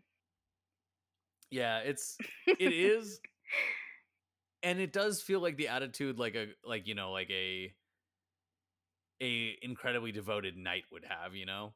I see it as like because it's also sexually coded. You know that I he's like the ultimate sub. But he's also a mom. that's just what it is. Yeah, that's true. He's also a mom, which He's you know. a ultimate sub orgasming mom. Subway orgasm death gimmick. written so well, I find it so disturbing. I mean, what it's it's say. it's definitely the second worst subway person I've had to describe before. I do think it's interesting how saying all those things that it is out loud when you combine them makes it sound ridiculous, but in the moment, each of them makes sense. They do. Like, we're sexualizing moms, but not the way you think we are. Not the way you want us to.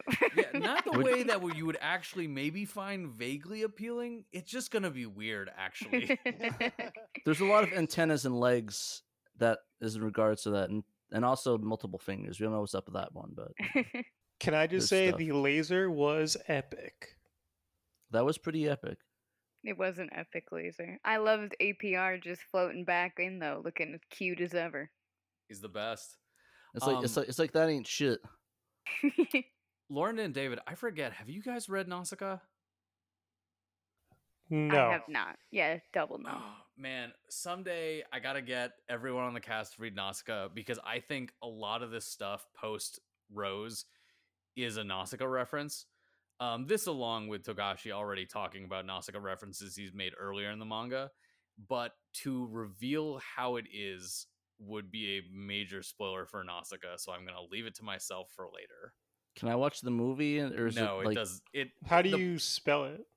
Just out of curiosity. Oh, I think N A it's, U A S S I C C A?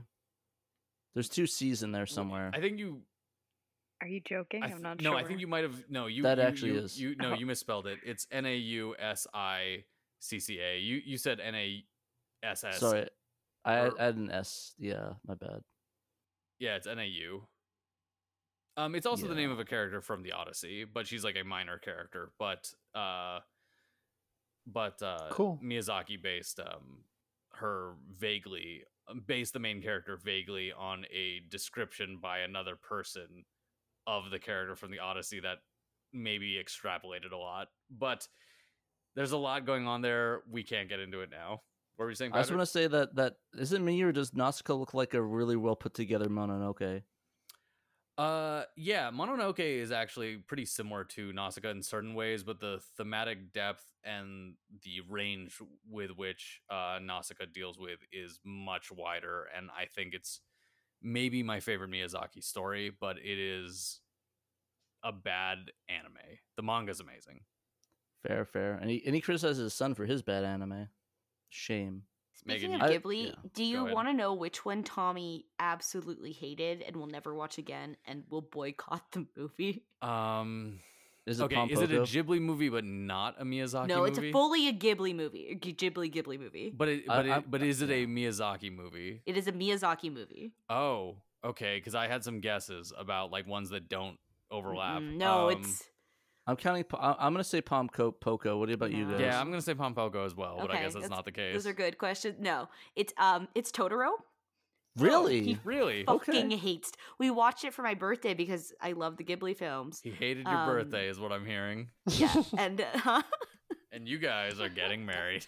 and we are getting married. Um, I actually have a no face on my leg now. It's my first tattoo. Is Oh, that's Oh, awesome. a that's- cute did you just little get it? shitty no face on the back of my calf. Um, just the outline. We should post um, it as a uh, Patreon exclusive. It's Patreon exclusive. You can take a No, that's picture. I'll take a picture of my calf and send it to you. OnlyFans. it's The my OnlyFans. only OnlyFan thing. Yeah, instead of feet, it's just my one tattoo on my like shin. yeah, but if you Um, want feed pics, it's mine and Patrick's. it's or Patrick. Yeah. Yeah. you get the pinky toe for three hundred dollars of Joe. We're like linking fingers, but it's toes. it's toes. Yeah, I'll I'll draw a face Ew. on my toe like uh like an iCarly for like another three hundred dollars. like yeah for for what? Don't, Don't ask. worry.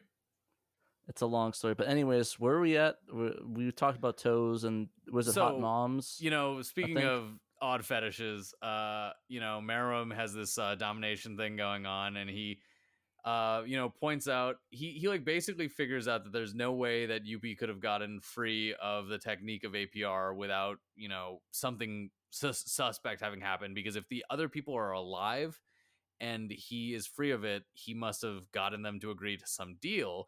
And so Meruem questions his having made a deal and not killing Morel. Uh, to which Youpi says he has no excuse and is willing to accept any punishment, Daddy. I guess you um, could say that. I guess you could say that he they had an emergency meeting and uh and Youpi was sus because he was venting. and I no, no. Can I yeah, can I say that I did love his explanation where he said like they had made an agreement and then Meruem was like, Well after the agreement, why didn't you just kill him? And he said it felt like betraying the agreement would be losing to the enemy in some way. And I felt I need to co- beat the enemy wholly. I cannot lose in any way. I just thought what a good what a good line there.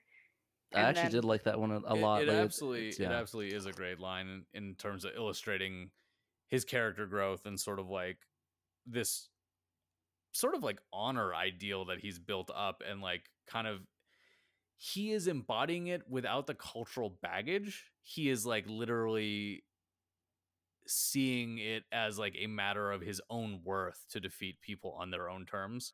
Yeah, and he found it on the battlefield, which just makes it so much realer, I think.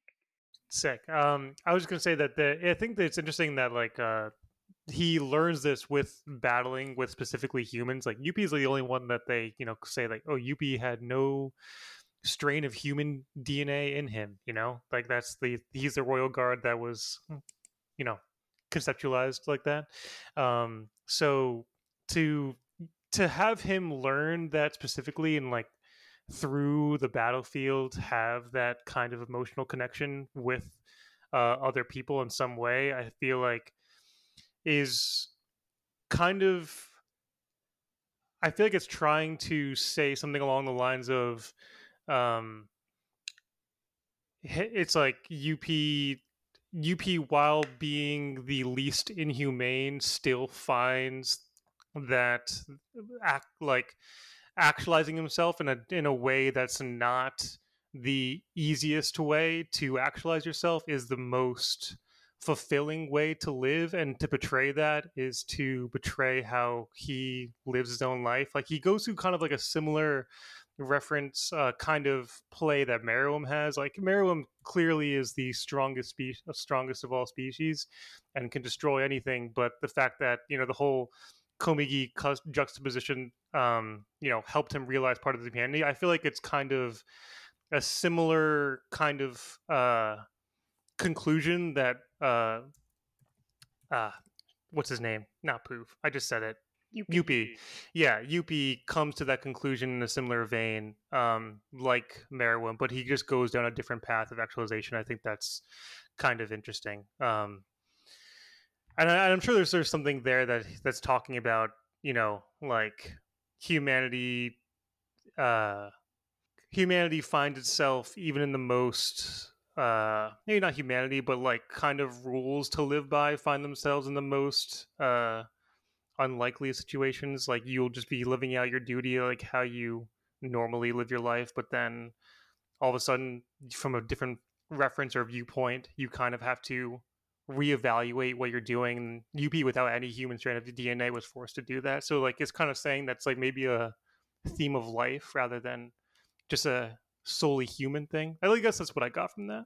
I I would definitely agree with that strain. Um, I I also think I've talked about this before on the podcast, and um, you guys might agree, but it I've had this idea of the Chimera ants being a nascent civilization, and sort of uh, you know they're being posed as just like a civilization in transition as it gets exposed to others and kind of like learns more about the outside world.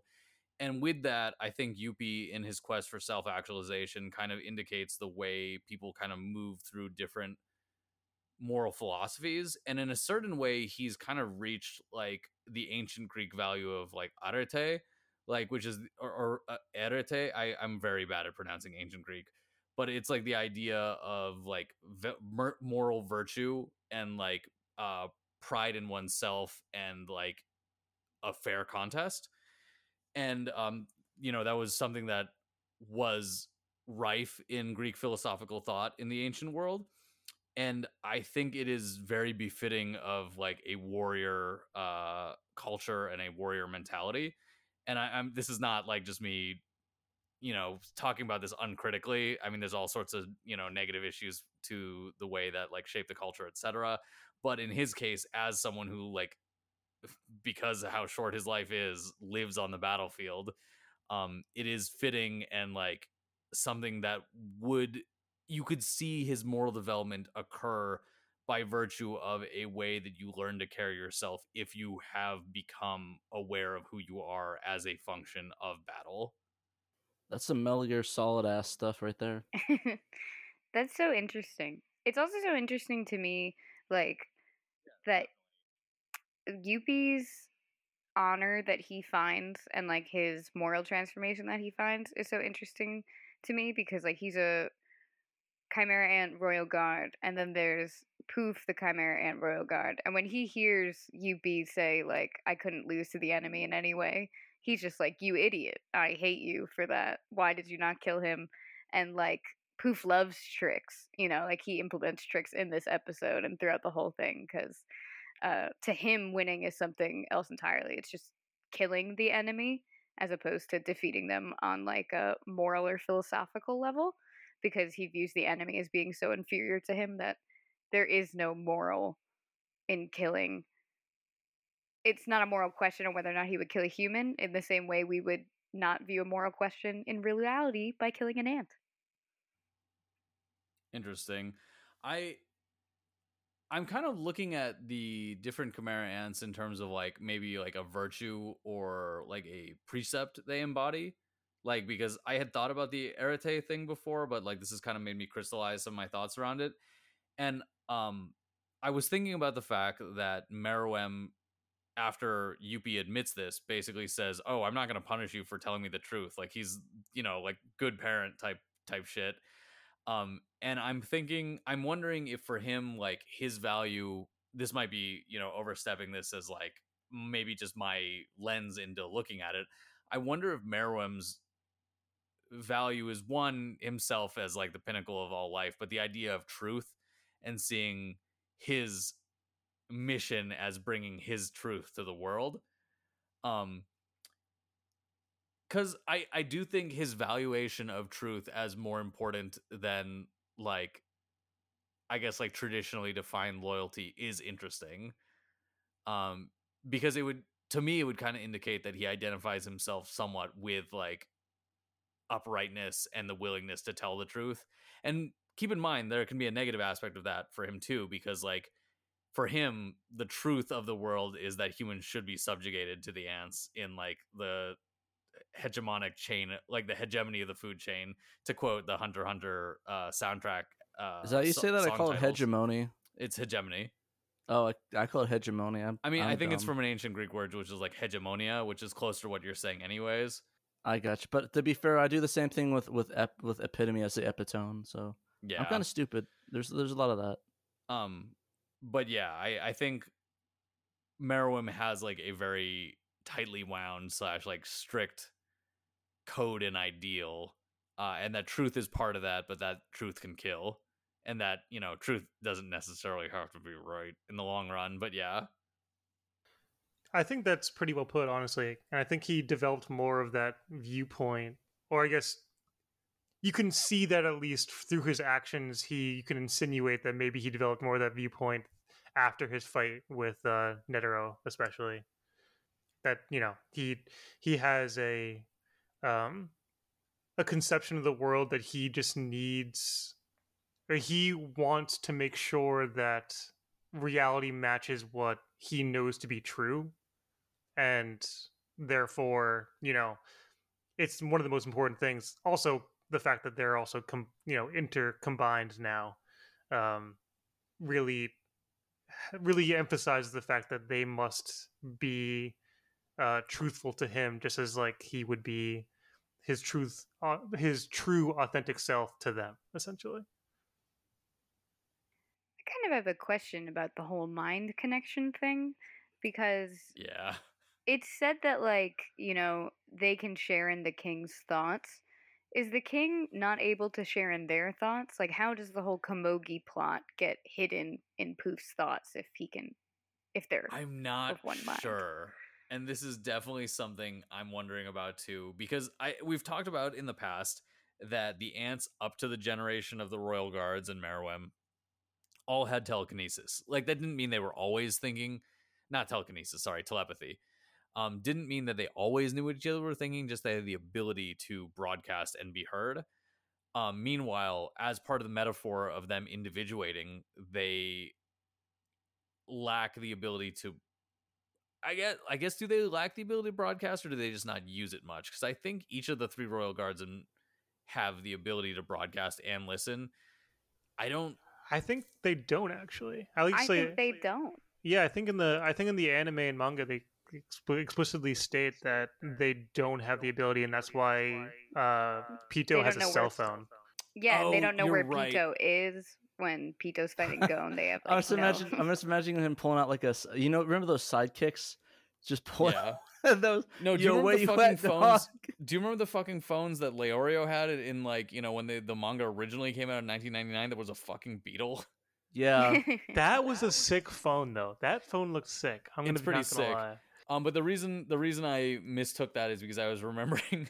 this is gonna sound really stupid once I say it. I was remembering Poof communicating with himself, which is different than communicating with others. So he has a tel- he has a telepathy, but not the telepathy all the other ants have.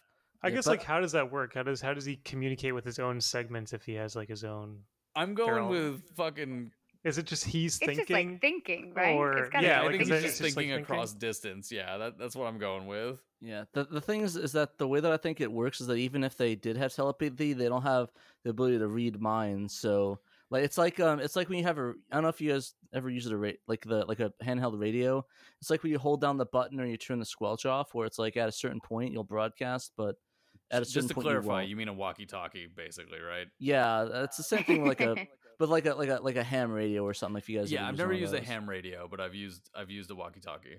Yeah, radio talkie is the same. Is the same concept. It's sort of like that, where you can broadcast what you want, but you don't have to broadcast like everything in your mind. Where it's like, oh, I really think that Pitou's hot. Oh, did I say that out loud over the thing? I'm sorry. Wow, Patrick, you just put that out on the airwaves. Um, but I- Exactly. my, my the brain, the brain, uh, the telep- telepathy. Pitou Yeah. now knows. so I agree with you about the selectivity about like what they broadcast, and that's something that I was kind of thinking about. The reason I brought it up about their comparison with the other ants is because to this point they've kind of talked about their individuation and why they didn't have telepathy, and so the fact that they have something like telepathy now, even if we're very unclear about the mechanisms, um, is kind of this decreased individuation. Like it goes along with their decreased individuation as they've like literally consumed each other.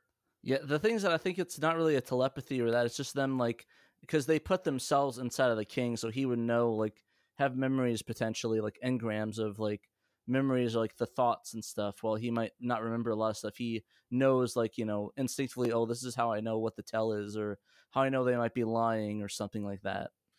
So that would make sense then if it's going off of they put themselves in the king so they can get the king's thoughts, but he didn't put himself in them.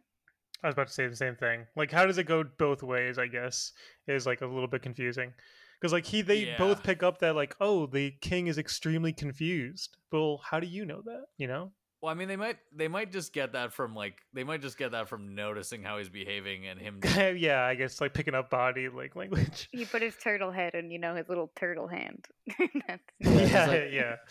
I think he said. I, I think he specifically said, "I don't remember like X or Y or whatever." Anyways, like I don't know what I'm doing here Yeah, specifically, so that's probably probably a good tell that he might be a little bit confused. Yeah. It is interesting that the telepathy is going the direction we're talking because, like, when you said like, "Oh yeah, he ate them," so they understand his thoughts, and like, if I just heard the sentence out loud, I would think it would be the other direction, like, "Oh, he ate them, so he understands their thoughts."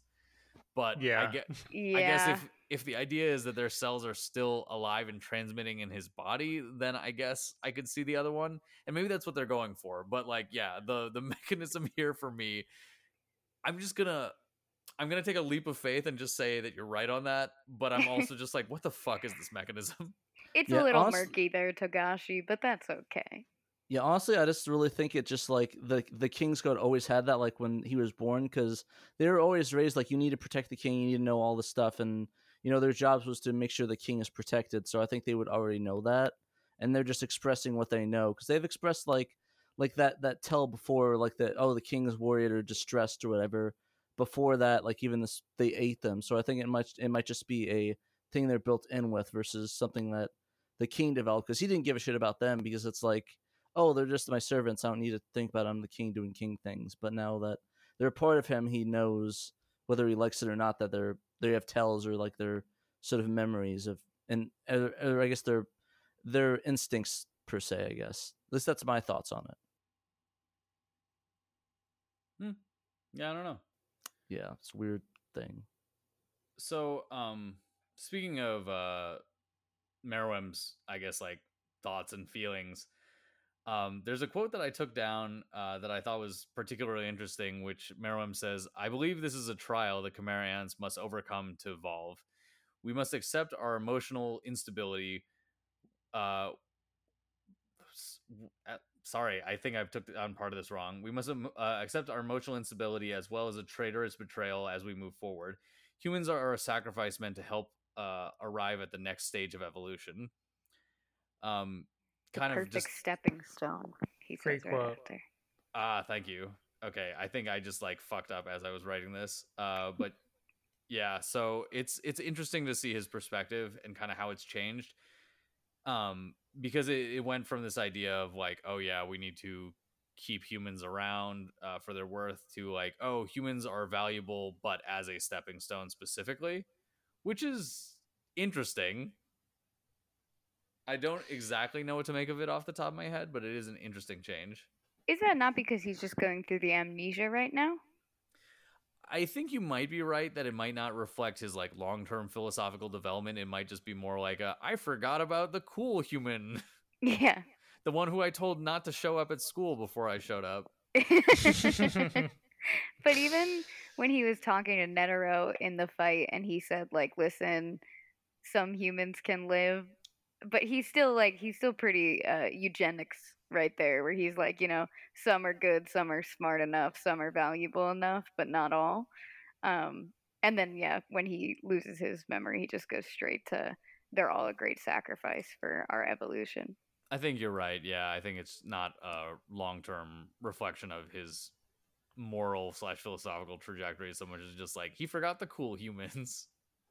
I think. It, Yeah. I mean, I don't know. I don't know. But from the way that I saw it, I thought that he could, you know, still have that long term perspective with that statement, as in, like, hey, we have to deal with these humans now, but they're def like the the way that we deal with them, as as in mostly eating them and creating them into new and better uh chimera ant soldiers um seeing how that like kind of was like the more of the stepping stone kind of like yeah we'll keep good like maybe i read that as um he was willing to keep around the good ones still like the ones that he deemed good or valuable and using the basic template or like uh, components of a human that aren't present in chimera ants like emotions um for or like feelings for others and stuff like that like how those um come into play with their new i guess combined species that then uh you know how how how basically they're intersplicing these hu- these new human variables that he as he puts it to to then basically say now we have a new set of constraints. Now we have to try to optimize and become as good as the with these new constraints as as the next uh pinnacle of like all species essentially because like he basically saying like we're gonna eat the humans and take what they have like in a, in a bigger wider sense like take what they have and then try to optimize both of like the ant chimera ant side and the human side so that we can as a new species flourish i guess. That's how i saw it but it could also be that he just forgot about the the other I think they're both possible. Like I think like maybe it reveals another side of his perspective that he's had the whole time and that like some of the reveal is inadvertent because we're omniscient in our viewpoint of it and are seeing him stripped of the I guess like uh the sympathy that he has. Um so it's possible that both positions were there the whole time, you know? yeah Um it's definitely making me think of uh have you guys watched Love, Death and Robots? I need to watch. uh, that. we watched i my watched some of it So I think some of it's better than others, but did you watch the Hive episode? mm, i don't think so Okay, uh, everyone, uh, pause the podcast, watch the Hive, come back, think of the Chimera um, yeah, so I'm not gonna get into the details of that, but it's about a species that tries to incorporate other species DNA um, in a way to surpass them. It's interesting. Um, Yeah, that's But- kind of exactly what I'm getting at. But go ahead, Gary. What you're about to Oh say. yeah, no worries, no worries. Uh, and like actually, uh, we've talked about this in pre- a couple previous episodes of the podcast of like, oh, in certain ways we think, or I think at least, uh, that some of what's going on in this saga is sort of like.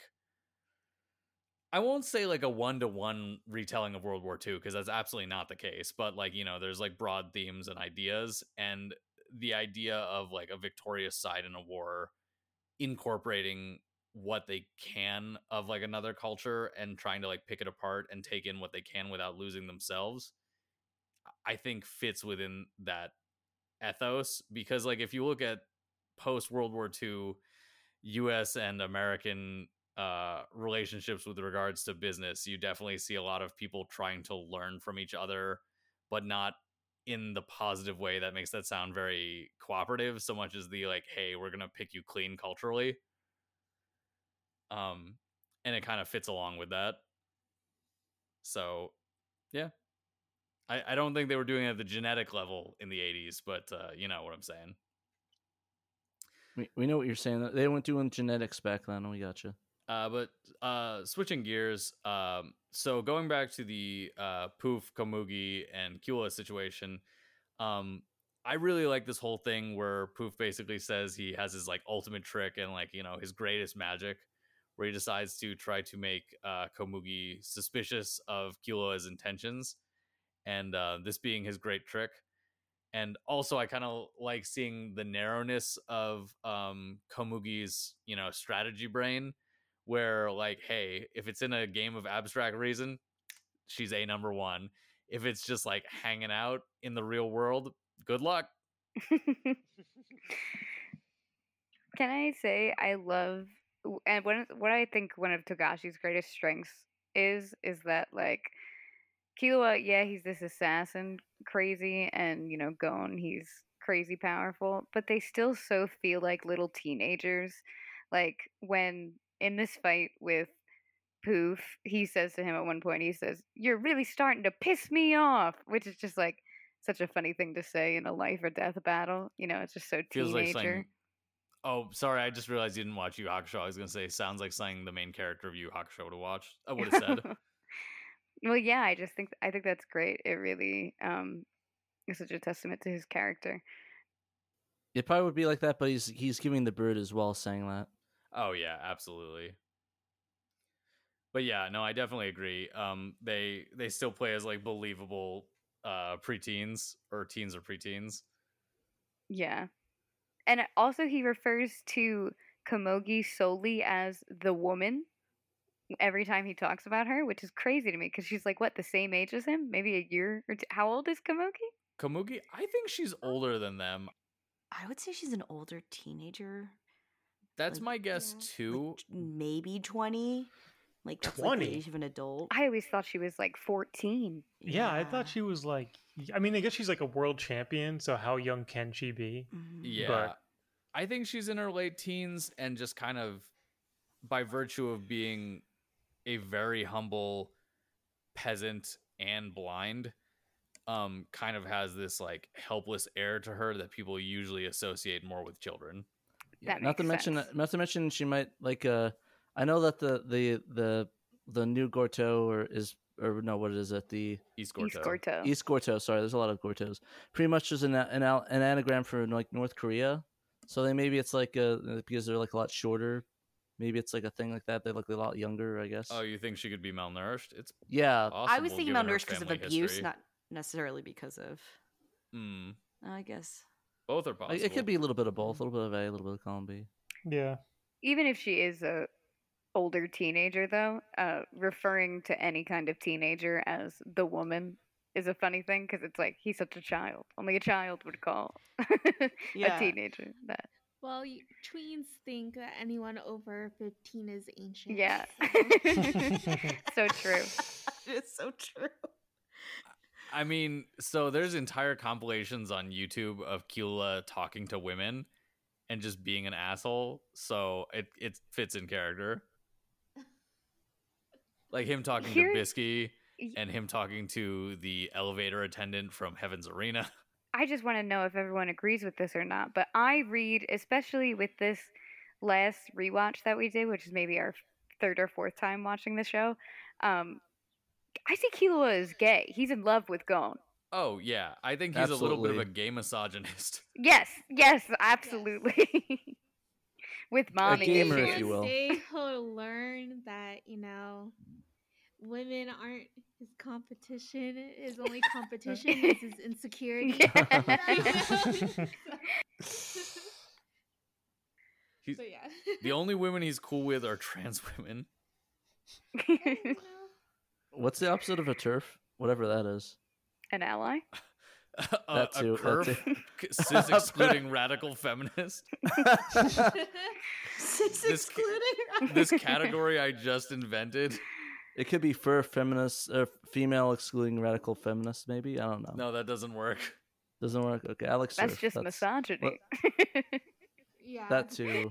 Let's surf the web. No. No, that's uh no. Now I'm just imagining surf, but spelled with a C E R F, and it's just Miluki, just like using the internet. oh God. Um. Anyways, uh, yeah. So back to Komugi and Meruem. So, um, the episode nearer the ending, uh, Meruem remembers a foggy form of a woman as a sound rings, and he says there was something else he's forgotten.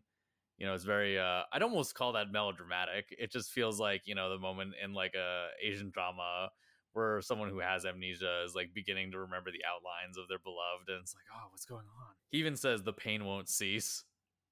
I feel. I mean, that's me too. I feel that.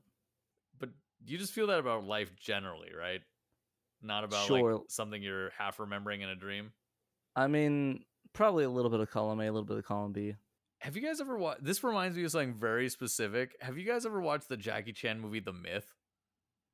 Is that the one where he falls? No. He goes down the staircase or whatever. I have no idea what you're. Or sorry, he talking goes down the pole with his bare hands and hits all the. No, lights. that's Police Story. Sorry, I get those mixed up sometimes. No, no, you don't. You've ne- the uh, so the myth is a movie where Jackie Chan plays an archaeologist who every night has a dream about like an ancient Chinese woman, and then like s- surprise, he's the reincarnation of like a guy who like helped guard her in the distant past. But it definitely reminds me of that, just this idea of like you know these half remembered dreams of your like one true love or whatever. That sounds like Yu-Gi-Oh. Are you sure that he didn't just remake Yu-Gi-Oh? No, it also sounds like Inuyasha, I guess. I guess. I guess. What, what was was Kagome reincarnated? Yeah, she's a reincarnation of Kikyo. Really? Yeah. Yeah, I didn't man. even know that. Yeah, sounds like we need to do an Inuyasha rewatch. I guess so. To be fair though, they they skipped over that that anime so much and repeat it that I guess I lost track of it. It's pretty it's pretty easy to happen. It's Adult Swim after all. All right. Um. So we probably should start the manga notes unless we no, have any last, last thoughts. last thing in the anime. Gotcha. Um, it it ends with a shot of Gon and Pitou walking to the forest at the foot of a mesa or cliff where there is a manor on top. They should hold hands. Yeah, I guess. But yeah, tell us about the Um, manga.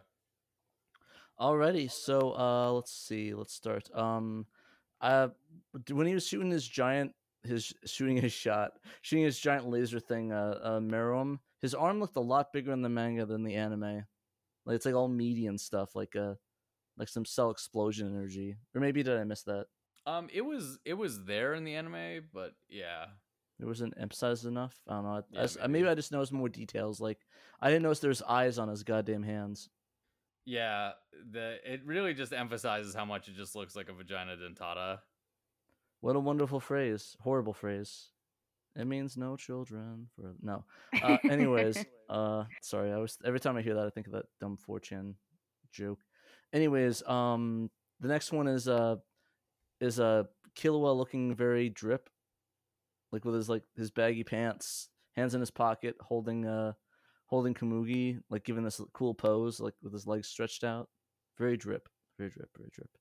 And the next one, uh, it's very. Com- I guess Joe found it looked very Kamen Rider esque, but I kind of, it kind of looks more like Action Bastard to me. So in the manga, there's like a shot of like what effectively looks like a Kamen Rider character with a belt that says "ant" on it, and it's accompanied with the phrase, "I'm sure he'll remember ruling all life is the one and only goal." Exactly. And then he there fights had a to have bunch of people. some comedy related when that when he drew that for sure.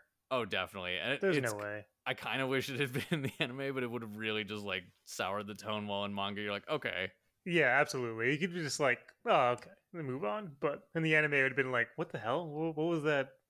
One shot of an ant wearing an ant belt pointing at the sky. That would have been weird. I think. It's a, it's the it's the ultimate muscle reboot. That's kind of sick, dog. Or Kinnikuman, depending on which one you watched. I like both, but you know, Ultimate Muscle's good. Anyways, uh, the next one is another shot of the crowd looking very, uh, very. They kind of remind me of like the Attack on Titan characters, and uh, one of them looks very problematic. I think Patrick is saying there's one who's black and has pretty large lips. Um, Oh It's- yeah. it's a little problematic. Yeah, I. Yeah, maybe. Because like the other figures also kind of look like weird depictions of white people too. So I'm willing to bet this is also maybe not a great depiction of black people. Yeah. Um, I was gonna say also. So until Patrick pointed that out, I was just thinking this picture just looks like a bunch of soy jacks to me.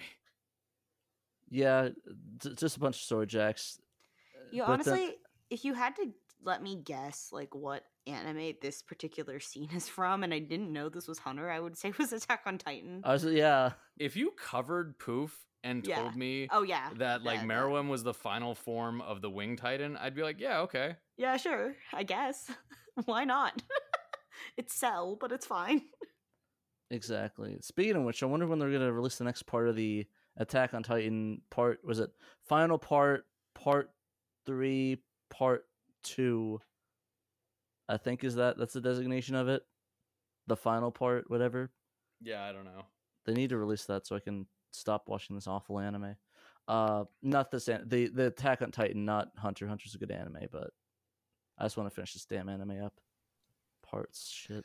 Uh, but yeah, that's sorry. I- I just really hate that they did that. That really annoys me. I really wish they didn't do that. Anyways, uh, just name it like season like like seven, eight, and nine. God damn it. Uh, so anyways, uh, yeah, that's that's about it uh, from the manga notes. Don't think anybody really died in this one, right? Yeah. Again, Um, no no deaths. I guess like do you guys have any thoughts about these uh ep- episodes overall besides like yeah man it was really good um like i guess like uh david and lauren like why did you want to be on this episode Um, well, two reasons. I think that we both really enjoyed Poof's character in both of these episodes. We Um, Poof. I think Poof's our favorite royal royal guard. Um, damn which is a little controversial, I know. Um, but uh, yeah, just Poof being really cool, and also um, just Killua's moment as well. And also, there's like a lot of like small, subtle no- moments that really like point to like larger concepts that just are, you know, really good in any story. Yeah, I would say. Well, first, not to not to say that Poop's the favorite. He's the favorite, but I hate him. I hate, I think he's the the worst of the royal guards objectively. But oh my god, does he make me laugh? I think every time he says "sire," I lose it every It's time. so good. The English voice act. We only watch the dub. Actually, it's one of our rare. This uh, is a rare dub watch that for us. we actually think the dub is superior to the sub, and hot take. that's a hot take. I know, damn but it's one of the only ones where we think that the voice actors that did the dub really, you know, didn't like just phone it in. You know, they actually tried. I would kill to be in the voice booth uh, for these episodes with the Poof voice actor because he just gives it, it his all. hey, if you if you're going to Phoenix uh, Phoenix Fan Fusion, Cristina Vee is going to be there, voice of Killua. Oh, cool.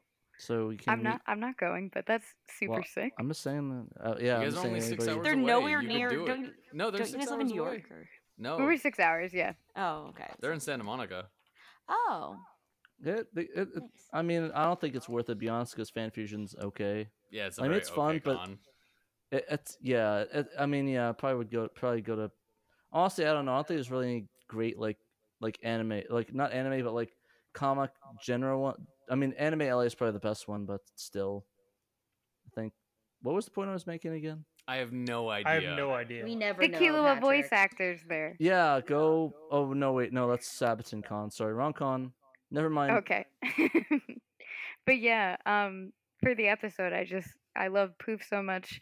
His portrayal, his he's just so unhinged in these episodes. I love when he splits himself and he tries to get the game pieces and he's just going crazy. And I love my guy Killua. I love his little fight. Um I think it's great. And also it really goes to show how powerful he is where he was like burning Poof's segments alive and it was like, oh, he could really do it. He could really Really give his all in this fight. But then, you know, Poof runs away. Fair. Also, I got it mixed up. Is the voice of uh, Kurapika? Sorry. It's in Beat Also cool. Con, Yeah, so if you guys want to do that, yeah, Nice. Yeah, well, um, I you know I'm gonna do what I said not to do, but I really enjoyed these episodes. Uh, I think, as uh, discussed, they feature a lot of interesting food for thought, uh, both in terms of the character development of some of the uh, of Meruem and the Royal Guards, but also uh, Killua and uh, some of the others as, as as well. Just kind of gives you a lot to think about.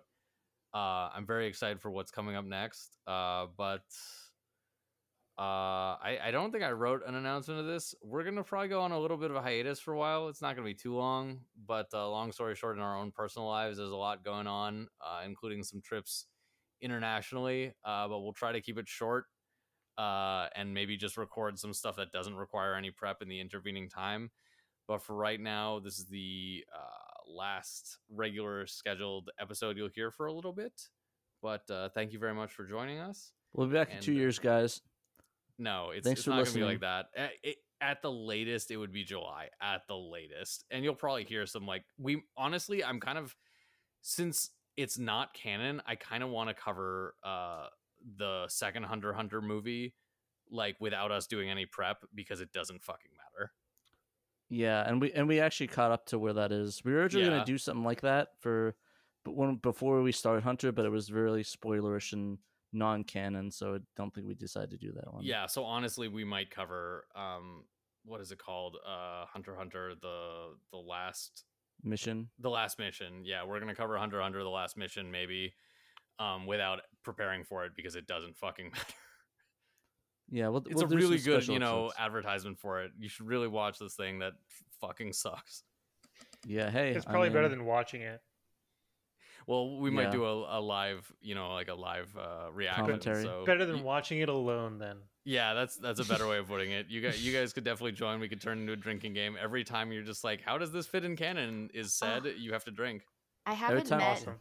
I haven't done a drinking game rules in a while, so we really should. I'll Oh. drink I this love time. doing those. I'll drink this time for real though. Oh, Patrick! Yeah, Look at your liver. My liver shot now because I've drinking so much. So you, you, you should Um, a- you should ask uh, ask Hannah how I was at my at the uh, at, at the Osaka's. Oh gosh, uh, he he had a lot of fun. Morse kept and, Morse um, kept making me drink, so that was fun. uh, ah, a lot of sake bombs, which are dangerous. TFTI guys. Do we do we still say that collectively? TFTI. What does that mean? Thanks Th- for the invite. Thanks for the invite. Yeah. Oh, damn. I think this one I, I but just like want to invite. sarcastically. I was gonna say I could just want to invite you on a Discord. Oh, most likely you did. Yeah. I was gonna say you probably have to message her directly. yeah, you just have to like call me, beat me if you want to reach me. God Um, damn Alright, it. Kim. but yeah, no, I'll, I'll make sure to call you next next time. I feel bad. Okay, we're Yeah, still you should. recording, just so you guys know. Yeah. Okay, that's fine. Tommy or Tommy. Yeah, Tommy. Don't cut this. Uh, anyways, call me four eight zero. No, David Lauren, I don't know if you met Tommy. I don't know if you saw he was here. He's the guy who edits our podcast, but he also like lives with me. Um, he's my roommate. So, Hi, Tommy. They're Since engaged. you're listening. Thank you, Tommy. say hi to Tommy. Thanks, Tommy. he's a nice guy. Anyways, thanks so much for listening to the Spirit Hunters. Please hit us up with questions, requests, or just to chat on our Facebook or Twitter at Spirit Hunter Pod. Hey, speaking of plugs, uh, Dave and Lauren, if you guys would like to plug anything, Lauren, I know you're a writer. I, I don't know if you've had a chance to put something out recently, but if you want to plug that, Oh, it's still in the works. Catch me back in a couple months, maybe. is there any preview or anything that they can check out? No, there's nothing. it's it's still very much being formulated. Oh, okay, sounds good. Dave, tell us about corporate software that they can check out. Hey guys, if you need, hey, do you need a website? Do you need software developed? Anything, anything involving computers, just come on down to WPL Software Solutions, the number one sponsor of the Spirit 100 podcast. We Oh, boy. offer Absolutely the Get- number one get- sponsor. Get ready, get ready to get fired for sure, dude. I I'm the the boss, boss. so It's it's uh, it's kind of uh, my say. Okay, okay, okay. Never mind. Then you're good to go. Um, but yeah, that's it. That's all I got. Thank you. Okay. Heads up, Thank check you. us out at patreon.com slash spirit pod and join our public Discord where we'll be discussing the shit out of Hunter, you, and much more. Speaking of the Discord, if you want to support us another way, uh, you can help us by giving us a written review on Apple Podcasts. Each review gets us surface to tens or hundreds more people. Finally, today's intro and outro themes were made by Michael Shingo Crawford and Maddie M, respectively. Check them out on uh, YouTube. And also, big shout out to our editor, Tommy, who will have more work than God today. Um, thanks to him, the Good rest luck- of the thank crew you, can- Tommy. yeah, thank you, Tommy. The rest of the crew can focus more on doing research and talking to Gashi. See you on the other side. He's a solid roommate, honestly. Keeps the house clean. Doesn't complain.